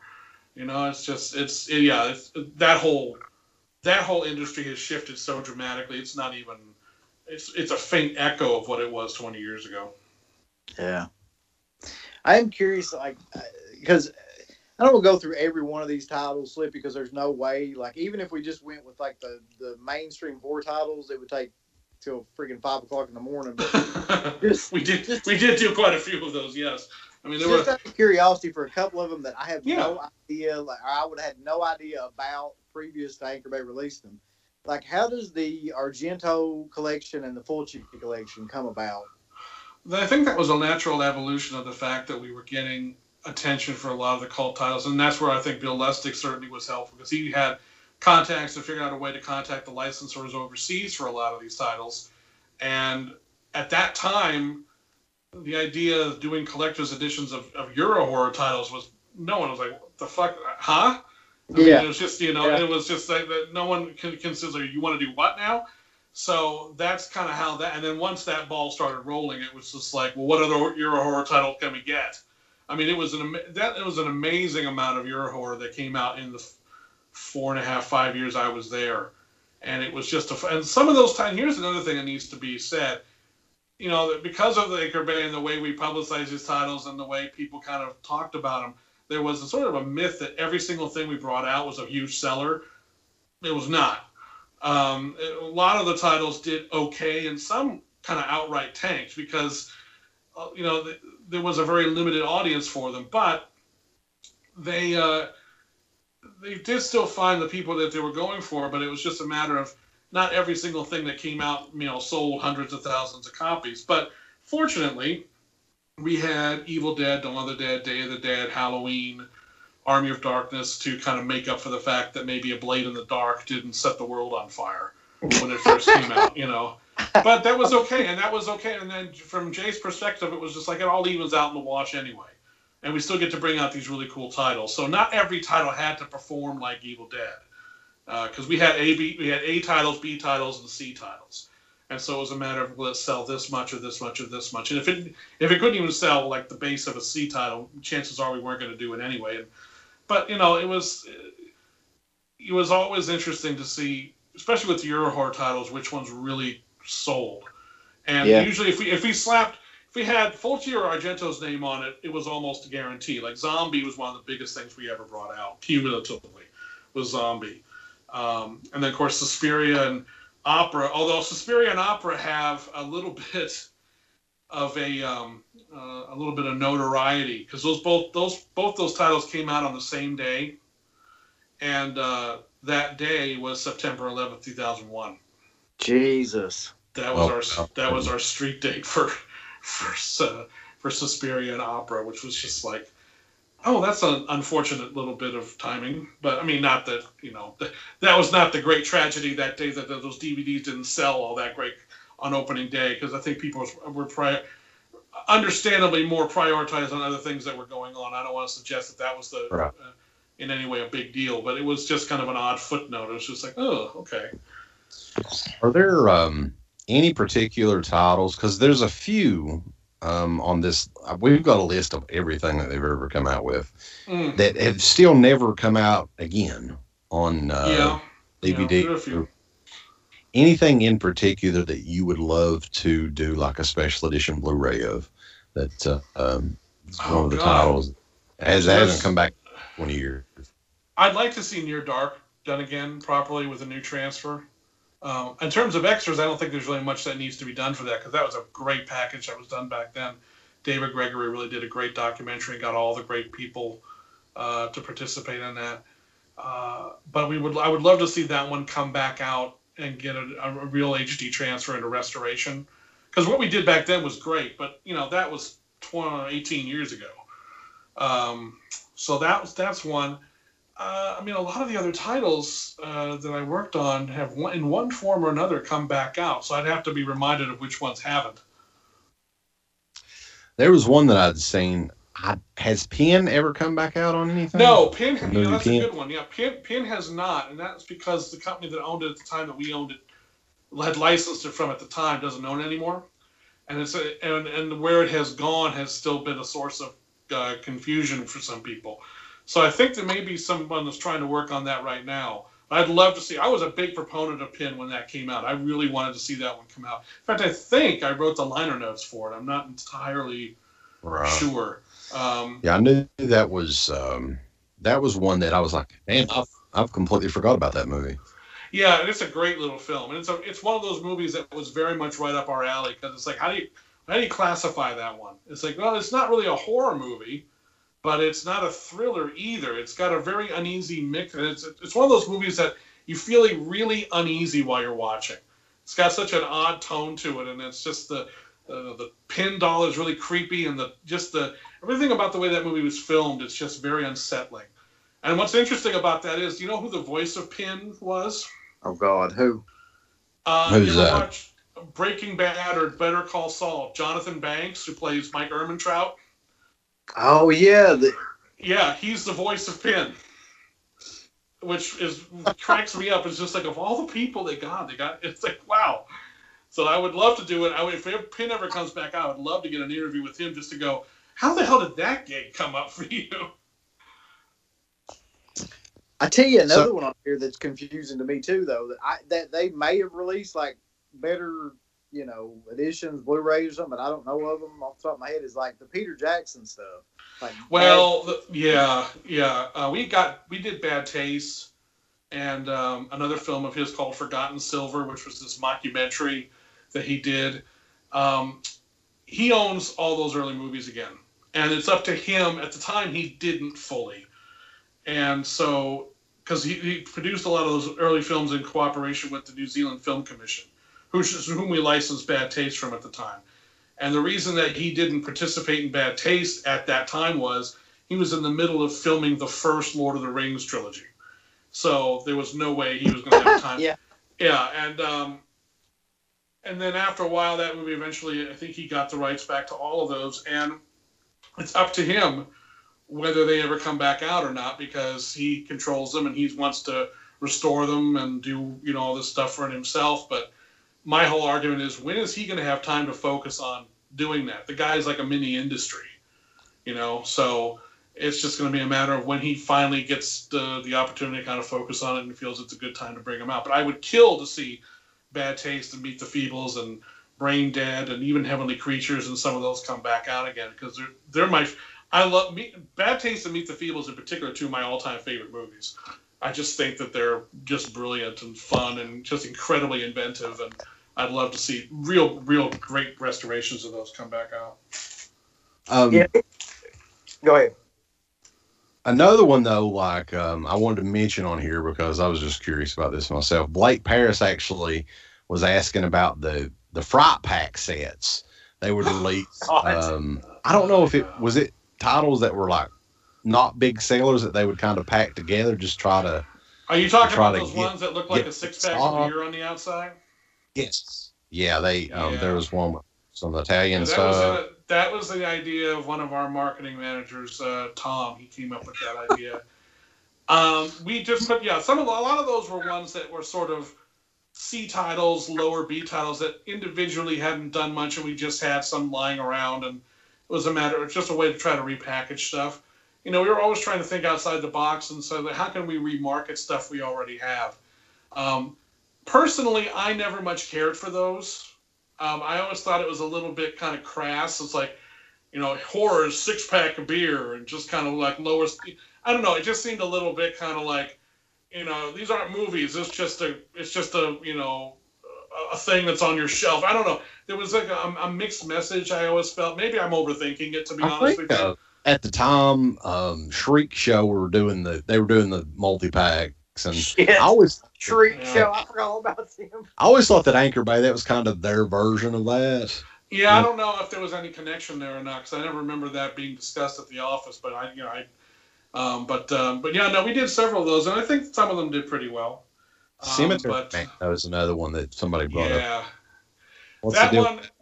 Well, that one was a difficult one because we licensed that through Fox at the time, and they didn't have any elements. They didn't have a master because the problem with that movie is that there's like eight companies that have a piece of that. And so trying to find who had a master that was usable for it was very, very difficult. In the end, we found one that was okay. Um, but then Fox's rights eventually ran out, so Anchor Bay's rights ran out. And where it is now is with a couple other people. And um, it was, I was hearing that it was actually going to finally come back out, but then someone started talking about a remake, and then the rights got confused. So I don't know what's going on with that. So the U.S. rights on that are still kind of a, an up in the air thing, unfortunately. There's so many good ones on here. I mean, what about the drive-in double features, Sleepy? Oh yeah, those were great. Those were great. Yeah, that was another uh, attempt to try to get some of these uh, couple titles that individually wouldn't have sold. We didn't think would sell very well on their own. Um, and then the some that we had been out before, but we thought would make more sense to pair together, like you know, Hell, the Living Dead, and Rats. Yeah. And uh, you know, there was some That odd was ones fair. in there. Paired together again on the Blu-ray, I think. Yeah, I know. So it was. Let's It's just funny. go hand in Those- hand. a lot of those did very well, and I liked that line very, very much because it was like trying to find, okay, well, what what two thing, what two great tastes go great together, and trying to, to figure out, and it was like, and also it was nice if we could get one title that was stronger than the other, so you could get one that was like, okay, people are going to want to buy it for this, but then they might try this one out, so it, that. And some of those uh, did very, very well. Uh, I remember them. Some of them, like the Hell Night. I think it was Hell, was it Hell Night and Fade to Black. Yeah. I think that we did together. Those Yep. did very well, and uh, Hell, Living Dead, Rats, and there was uh, the Initiation was with one, and we had Mountain Top. There were a lot of the New World titles were sprinkled in there. Um, so yeah, I, I, it's hard for us for me to remember exactly what they were, but I think we did like a dozen of those, something, something to that effect. It was a lot. I was looking up um, on eBay just some of the Anchor Bay titles that still go a good amount of money. The probably the one that still goes for crazy money, in my opinion, would be the Sleepaway Camp, the Recall, the know, oh, funny story about funny story about that. I was in L.A. about a year and a half ago, and I went over to Amoeba Music, and sitting on the shelf was a mint condition sleepaway camp box set, the exclusive one with Best Buy that had the red cross on the cover. And they only went, they were only asking like 30 bucks for it. Jesus. And I, and I was like, holy shit, I bought it. I was Yeah. like, fuck, I didn't, I didn't even have one anymore. Uh, and so that I, I, I went ahead and got that. But yeah, that one was a big release because violated the fucking Geneva Convention uh, by Yeah. putting the, the red cross on the cover. We got we got spanked. Oh, for it was just uh, innocent Yeah. times back then. Yeah, we got spanked for that. We got spanked a couple times with people who would come out of the blue and go, uh, "You don't have the rights to do that. Uh, no, you can't do that." I was like, "Oh, sorry, sorry about that." Uh, what happened but- with that? Did they just recall this the slip covers and put a new slip cover on them, or No, they were actually, in retrospect, they were actually quite cool. We we put we we did our first run, and sent that out, and then the government or whoever called us and say, hey, "Look, you can't do that." But they didn't make us recall anything or destroy anything. It's okay, just stop making it from now on and change it. What's out there is out there, fine. But just from this point on, from from the end of this phone call, don't send any more out and just re- redo it. So then we just redid it where it said actually said like survival kit and blood or whatever on a on the front. So they didn't make us destroy or, or recall anything. We may have had some unmade ones that we ended up not doing, but we ne- we didn't have to take anything off the store shelves. Uh, so that was nice at least. But uh, that made it instantly collectible. I remember like the day after, or no, it wasn't even the day after. It was like two or three hours, four or five hours after we made the announcement that that set was you know, we were going to make these changes and then that set wasn't going to be made anymore. We all individually in the office went onto eBay and said, they're scalping them already, son of a bitch. you know, it's Yeah. like within hours, people are like, the rare and out of print sleepaway camp. It's not rare. You can go to Best Buy right now and still get it. Well, it was it was You know. yeah. It still is. I mean, the thing is, is like, how long ago was that? That was 15, 16 years ago. Yeah, it was 2003, I think. Yeah, I think that was So, right. Yeah, so 17 years ago, something like that. And it's still worth some money. I know, and it's and it was a great set. Um, the designer of that, Joe Value, was she was really proud of that. She, she she put a lot of effort into that, and so it was a little a little heartbreaking for her to have to kind of change it because the Red Cross really was a, a great design. Uh, but you know, it's just like, well, we can't, we cannot, we're not going to fight the U.S. government over this. So at the end of the day, it's like, all right, sorry, real sorry. The the Could be a the package too, like just overall some of the product around that time period, like the the uh, Divimax Day of the Dead set. I love the packaging Oh, well, on. I could tell. I, I was the marketing manager on that. Um, I I went. I marketed managed a few titles. I didn't really want to go into marketing very much because it just wasn't really something that appealed to me all that much. Because there was just a lot of bullshit you had to put up with, and you know, by that in that time in the company, we were getting ready to be sold to someone else, so they were really clamping down on budgets, and you had to really justify every decision you wanted to make. And Jay was leaving, and um, you know, it was just like, but uh, Day of the Dead was very much my baby, so I came up with the idea for the you know what do we wanted for the packaging, and I worked with one of the designers, Rob Webb, on how to put this together and do this really cool sort of textured relief of Bub on the front. They had a die cut cover, and you can open it up and you'd see the doc underneath. I mean, it was just really. And then the booklet, which was an idea that I because we had that booklet in there, which was done to make it look like the Doctor's Handbook that came about because we had very little money to do a booklet, and so it's like, well, we need to do something that's cheap. So I'm like, okay, well, what if it's like a rough black and white hand, you know, like like on just like almost like generic paper that looks like the doctor's notes, and the only color we can afford to do is red. The rest of it has to be black and white. And so the re- so that was one where the budget drove the creative direction of, it, and I think it's great. Um, it was it was really one of my favorite little pieces of that release, but. Uh, I remember driving to Chicago to the printing plant to see the first Day of the Dead's come off with that uh, textured bub on the front, that that sort of you know, and was just like, oh, this is so cool.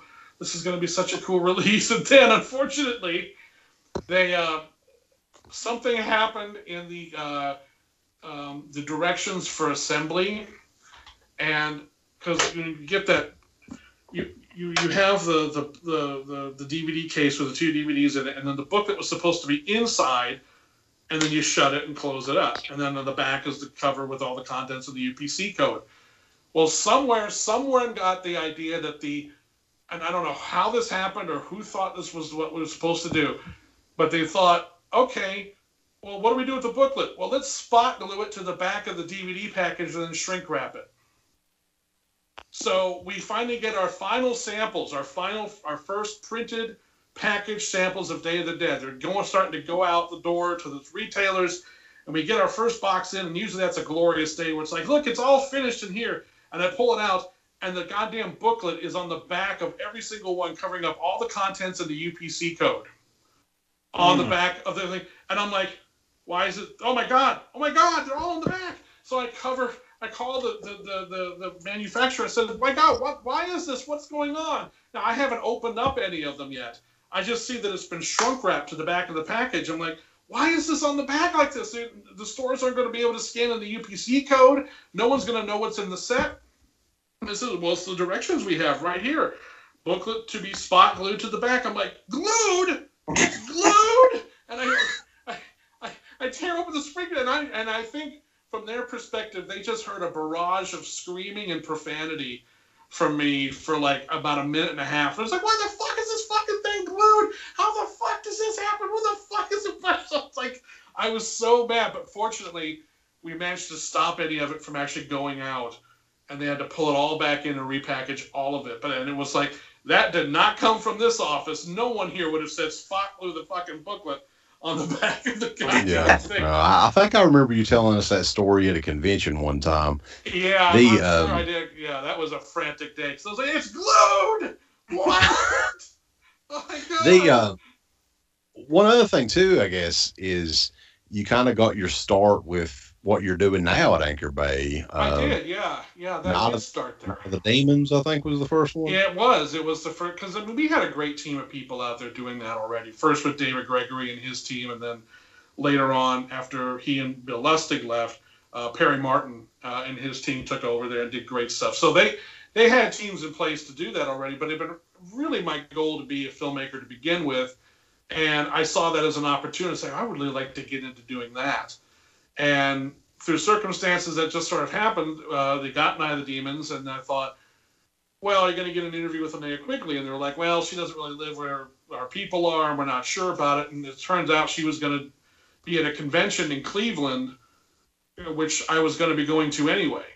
And it's like, oh, okay. So I contacted her. She agreed to do it. And then I went down there, and my camera gear was stolen.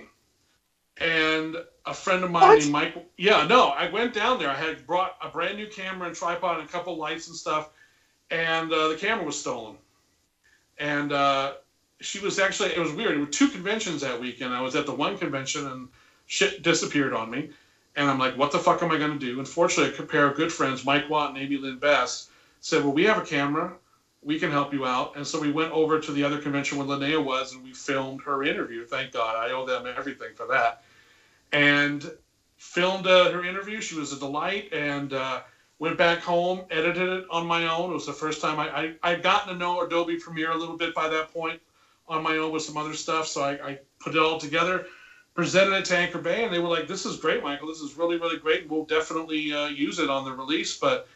We can't promise that we'll be able to use you for this going forward because we already have people. And I was like, and I understood that, but it was my attempt to show them, hey, I can actually do something like this instead of what I've been doing.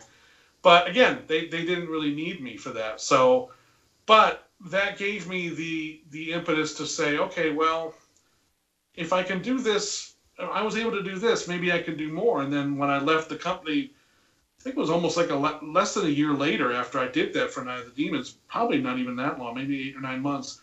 I thought, well, I've got contacts. People know who I am, and I want to do this. So that's when Red Shirt Pictures was officially born. I used the Red Shirt Pictures name on that Night of the Demons piece, but the uh, the company was officially incorporated in April of 2005, right after I left Anchor Bay. So getting to do that little piece was very important for me because it's like, no, I guess I can do this. You know, it's worth a Yeah. shot. So, what would you say would be like? I don't know how to say it, but like the the one thing that you would point to at Anchor Bay that you would say, okay, this is the project that I was proudest to be involved with, and which one would you say, oh. okay, this is the one that kind of like I was the most disappointed in? Wow. I can't pick just one because there were so many different things at periods of time. But there's three that come to mind for me with Anchor Bay Near Dark, because I loved that movie. I even named my high school production company Near Dark Productions. I loved that movie to death. I was a big proponent of it, and I was very involved with the creative direction that that title took from the packaging and everything. I mean, I didn't design it, but I was very active in wanting to see how we could make this thing really special. And I just loved that movie, and I wanted to do everything we could for it. And I think we did such a bang up job on that. And I feel that more people got to see that movie through our DVD than any other release or method before. Uh, that really, I felt like we really, we really properly introduced that movie to the movie going public. Uh, was through that DVD, and it sold amazingly well. Um, the other one would be the Book of the Dead, the Evil Dead Book of the Dead. Yeah. Which I that was such an amazing, gloriously rocky process because we were doing. No one knew how the hell to do this. There wasn't like an existing template for how to do something like that. But getting to meet and work with Tom Sullivan and then having to deal with a New York sales agent who was putting this together with a company in China and then having regular communications with them about how to put this thing together and getting a book samples back that would be wrong in like 10 different ways but right in one. And say okay well that's right but we got to change i mean it was an amazing process. And when that thing finally came out it was like we just felt like we had conquered fucking mount everest with that thing. Because it was like no one had ever done anything else like that. And in many ways i always felt like we were chasing the book of the dead for a long time after that trying to come up with the pressure was on. It's like, well, how do we create the next Book of the Dead? My argument was like, well, we really can't.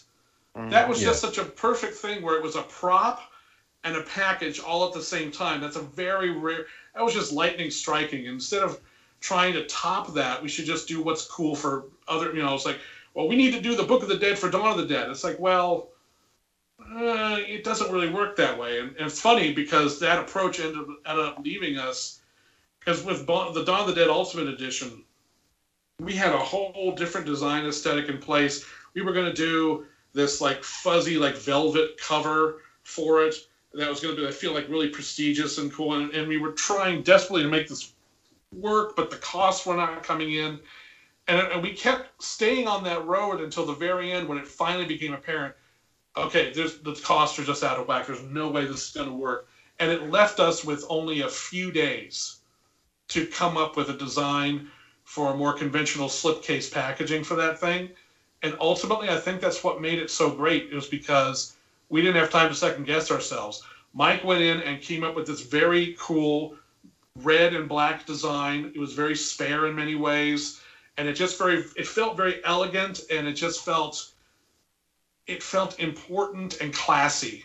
And we didn't have time to overthink it and it, it, as a result, so that was the result. And I think it was like maybe four or five days from the time that we came up with the design to the time we sent it off to the printer. All of that came Wow. together because we were like, I remember Well, when we were yeah. at um, the Horrorfind convention in Baltimore that summer before it came out. There were copies of it. I think the Anchor Bay was sponsoring the show, and they were giving Yeah. copies away. Yeah, was there, so we saw it like a month or two before it came out. I was like, "Oh shit!" You know. yeah. And when you pick, what I loved about the Dawn of the Dead thing was, in many ways, yeah, it was a conventional package with like a, a trifold thing and it slipped in there and blah blah blah. But when you picked that thing up, it felt expensive. I mean, it just felt like, God damn, this thing has, this feels like a brick. You Yeah. know, this was like, there's what is in this fucking thing, and uh, you know that I got to do a lot, some, and I got to venture out a little bit in that, and I, when we started developing that, like that was almost a two-year process from the time of renegotiating the rights to getting that out. The thing I wanted to do more than anything was get a commentary together with the four cast members. I said we've got to do this. We said we've got to get the four. We got to get those four people in a fucking room together. And people were like, oh, "Okay, we'll see, we'll see." I was like, "No, man, uh, this is going to be my part. We're going to do this." And I managed to contact all of them, get them all together in New York City, and I was there, and we were in the uh, the boardroom, the executive boardroom of the Leona Helms, the, the Helmsley Hotel, in in in in uh, in New York City, and we recorded this commentary. It was me, my recordist Armin Petrie, and Ken Foree, David Emge, Galen Ross, and Scott Reiniger. It was the first time all four of them had been together since the movie had come out, and they're having a great old time, and I'm just sitting there with the biggest, goofiest fucking smile on my face because it's like this is not only is this are they all here, it's going really well, and I was just like, they're here. The cast of Dawn of the Dead is here in this room with me. How fucking cool is this? Um, so that you know, Dawn of the Dead is another one that really, I guess there's four: Near Dark, you know, Evil Dead Book of the Dead, the Dawn of the Dead Ultimate Edition, and then finally the Herzog Kinski collection, uh, think- which which was something that was brainstormed between me and Mike Ortiz based off a flyer he did that was advertising a couple of the Herzog releases, which was really cool and had this really interesting use of color. And I was like, you know, if we were to do, because there had been talk about doing a box set of just the Herzog Kinski collaborations, and I'm like, well, what if we did a box set that looked like this flyer? And so between he and I, we came up with this overall approach, and we dummied up this box set that you know he designed it, and we patched it together using uh, a couple different ideas. And I had this Acer computer which came with this really great like slipcase, this really elegant slipcase that had all the manuals in it. And I brought that in and said, what if we did it in a box like this? He's like, oh, okay. And so we, we dummied up this thing with like spit and cardboard and glue and everything. And we walked into Jay Douglas's office to pitch this thing. We had this whole spiel and everything. I was like, this is what we want to do and how we want to do it, why we think it's cool and blah, blah, blah. We walk in there and said, Jay, we want to talk to you about this idea we had. We handed him the box. And before we even said anything, he picked up the box, he looked at it, opened it up. Yeah, it's cool, go do it. And that was it. And we were both like, um, well, we had this whole speech. Do you, you have the, do you, you want to, do you want to hear it? No, no, it's cool, guys, go do it. You know, I was like, all right. And uh, eventually it came out, and we were going to do 5,000 pieces of this thing. And we ended up selling, I, I know at one point, we ended up selling 25,000 units of it. I mean, it was just, so that's one of the ones I'm most proud because that one was just came up. That was me and Mike going, what if we did this? And then suddenly it, it became a thing. And that was, um, that's one I have a great, so th- I would say those four are the ones that I'm just like, are kind of touchstones for me. In terms of the ones that didn't work, it's usually because of the cover just we had for as many great covers as we had unfortunately a committee sort of sense of thinking became came into play during a couple years there. And we we we we shed out some pretty shitty covers for some of these releases. Cut and run was one that i remember being like what the fuck is this?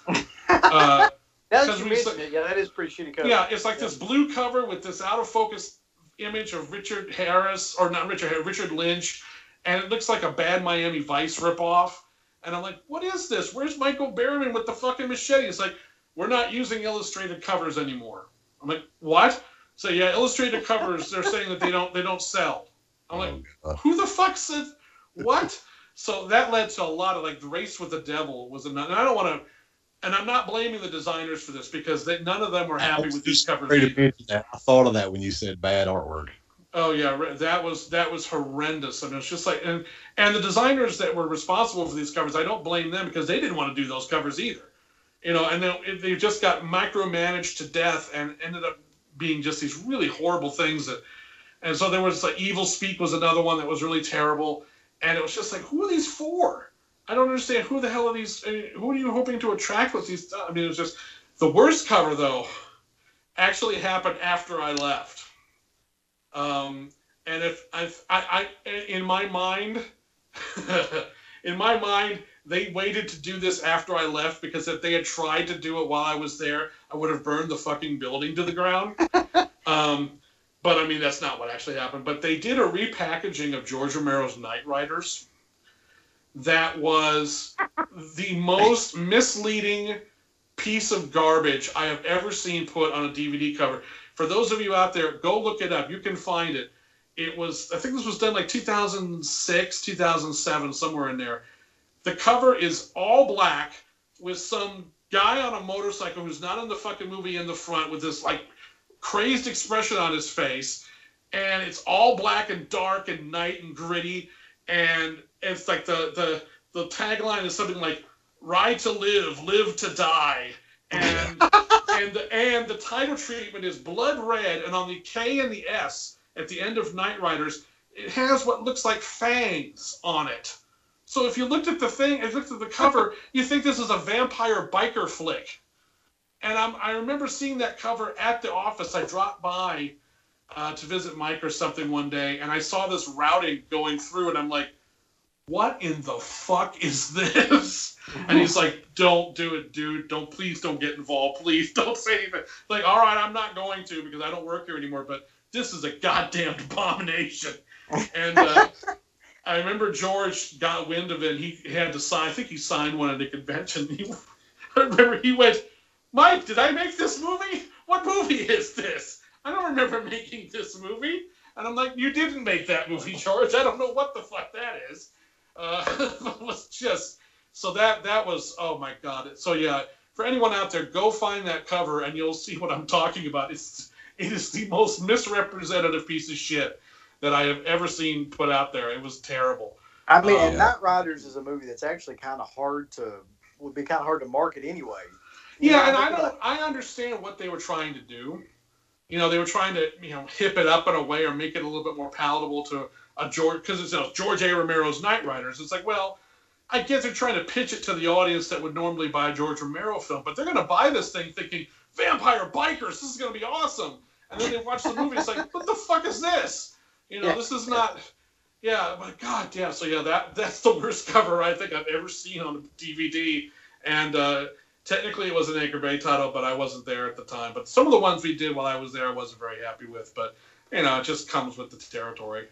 The um, you know, it's uh, we won't keep you on here all night, but the. I don't mind talking about Anchor Bay. It was a good time. well, I mean, yeah, I mean, a lot of great memories and stuff like that. And I did read. I don't know if this is true. We can do a little bit of Wikipedia fact or Well, if, fiction. it, well, if it's on if it's, if it's on Wikipedia, it must be true. um, right.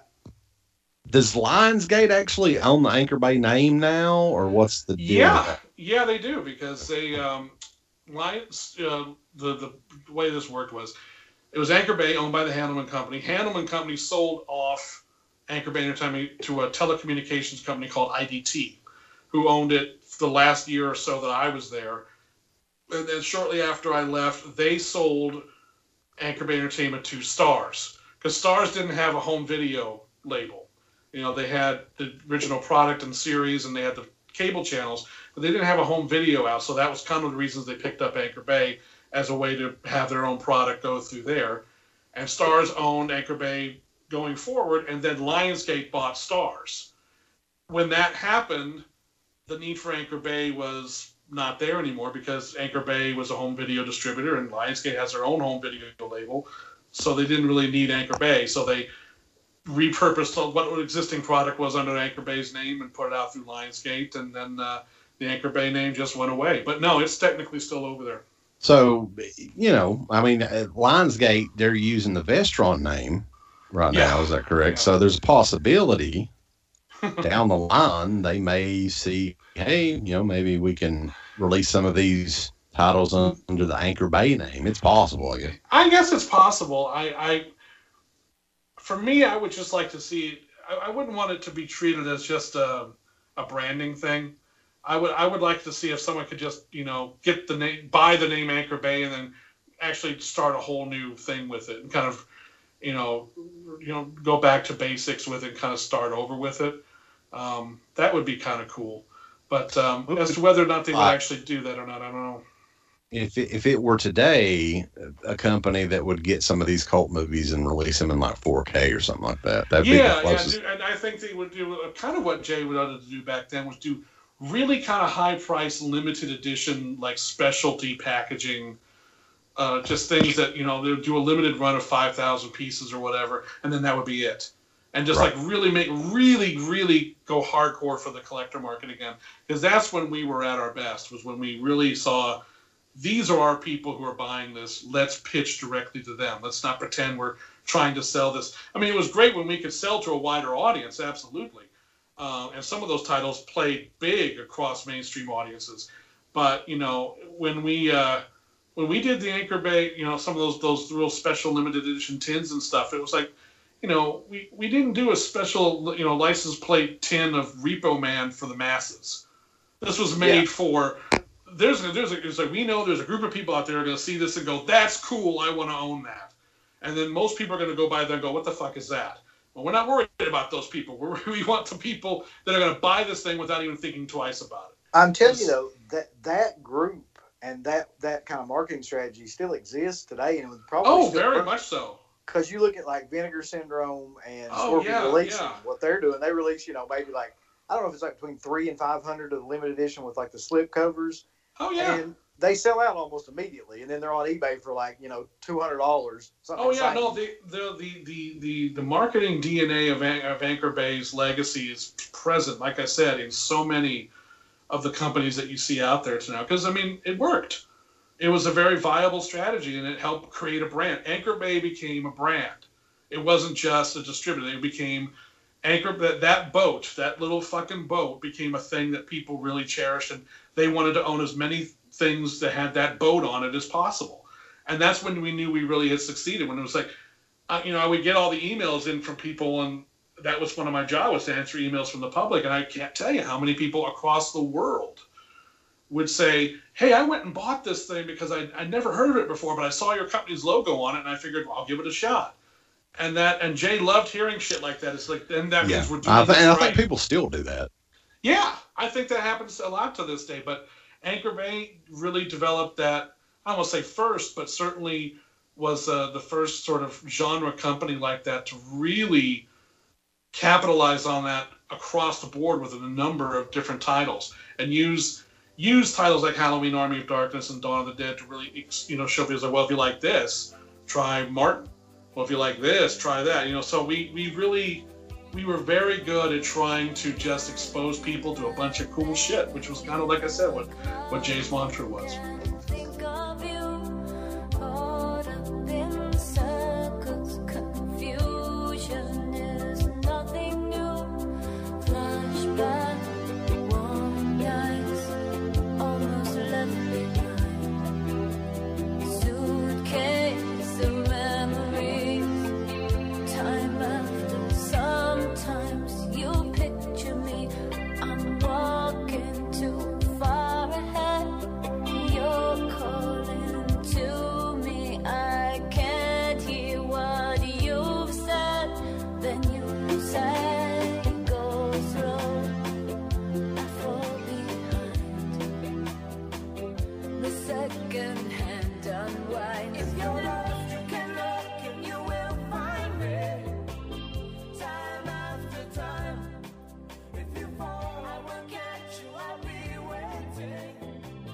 Hey guys, Creepy Kentuckian back here again. And we had recorded the show without an ending, so this is kind of going to be the ending. Um, we had a couple of technical snafus. Um, the podcast, technically, the pod podcast version of this show is really just three episodes in, even though we're at like episode eight. So, uh, still working out some kinks. Hopefully, in the next two, three months, the audio quality is going to be much, much better. So, thank you guys for checking the show out. Hope you all enjoyed the show. Michael Felsher's always fun to talk to, and we had never had him on to discuss only Anchor Bay and the history of Anchor Bay Entertainment. So that was fun. A couple things, real quick. Check us out on the YouTube page. We're doing some video reviews that's exclusive to the YouTube page at Dead Pit uh, on YouTube, and also the new Dead Pit Revival t shirts on fastcustomshirts.com. So that's available as well. Uh, we didn't really talk about that on the show either because our minds kind of going everywhere. But um, thank you guys for listening again. Hope you guys had fun checking the show out. And we will be back sooner than later because it is season of the spooks.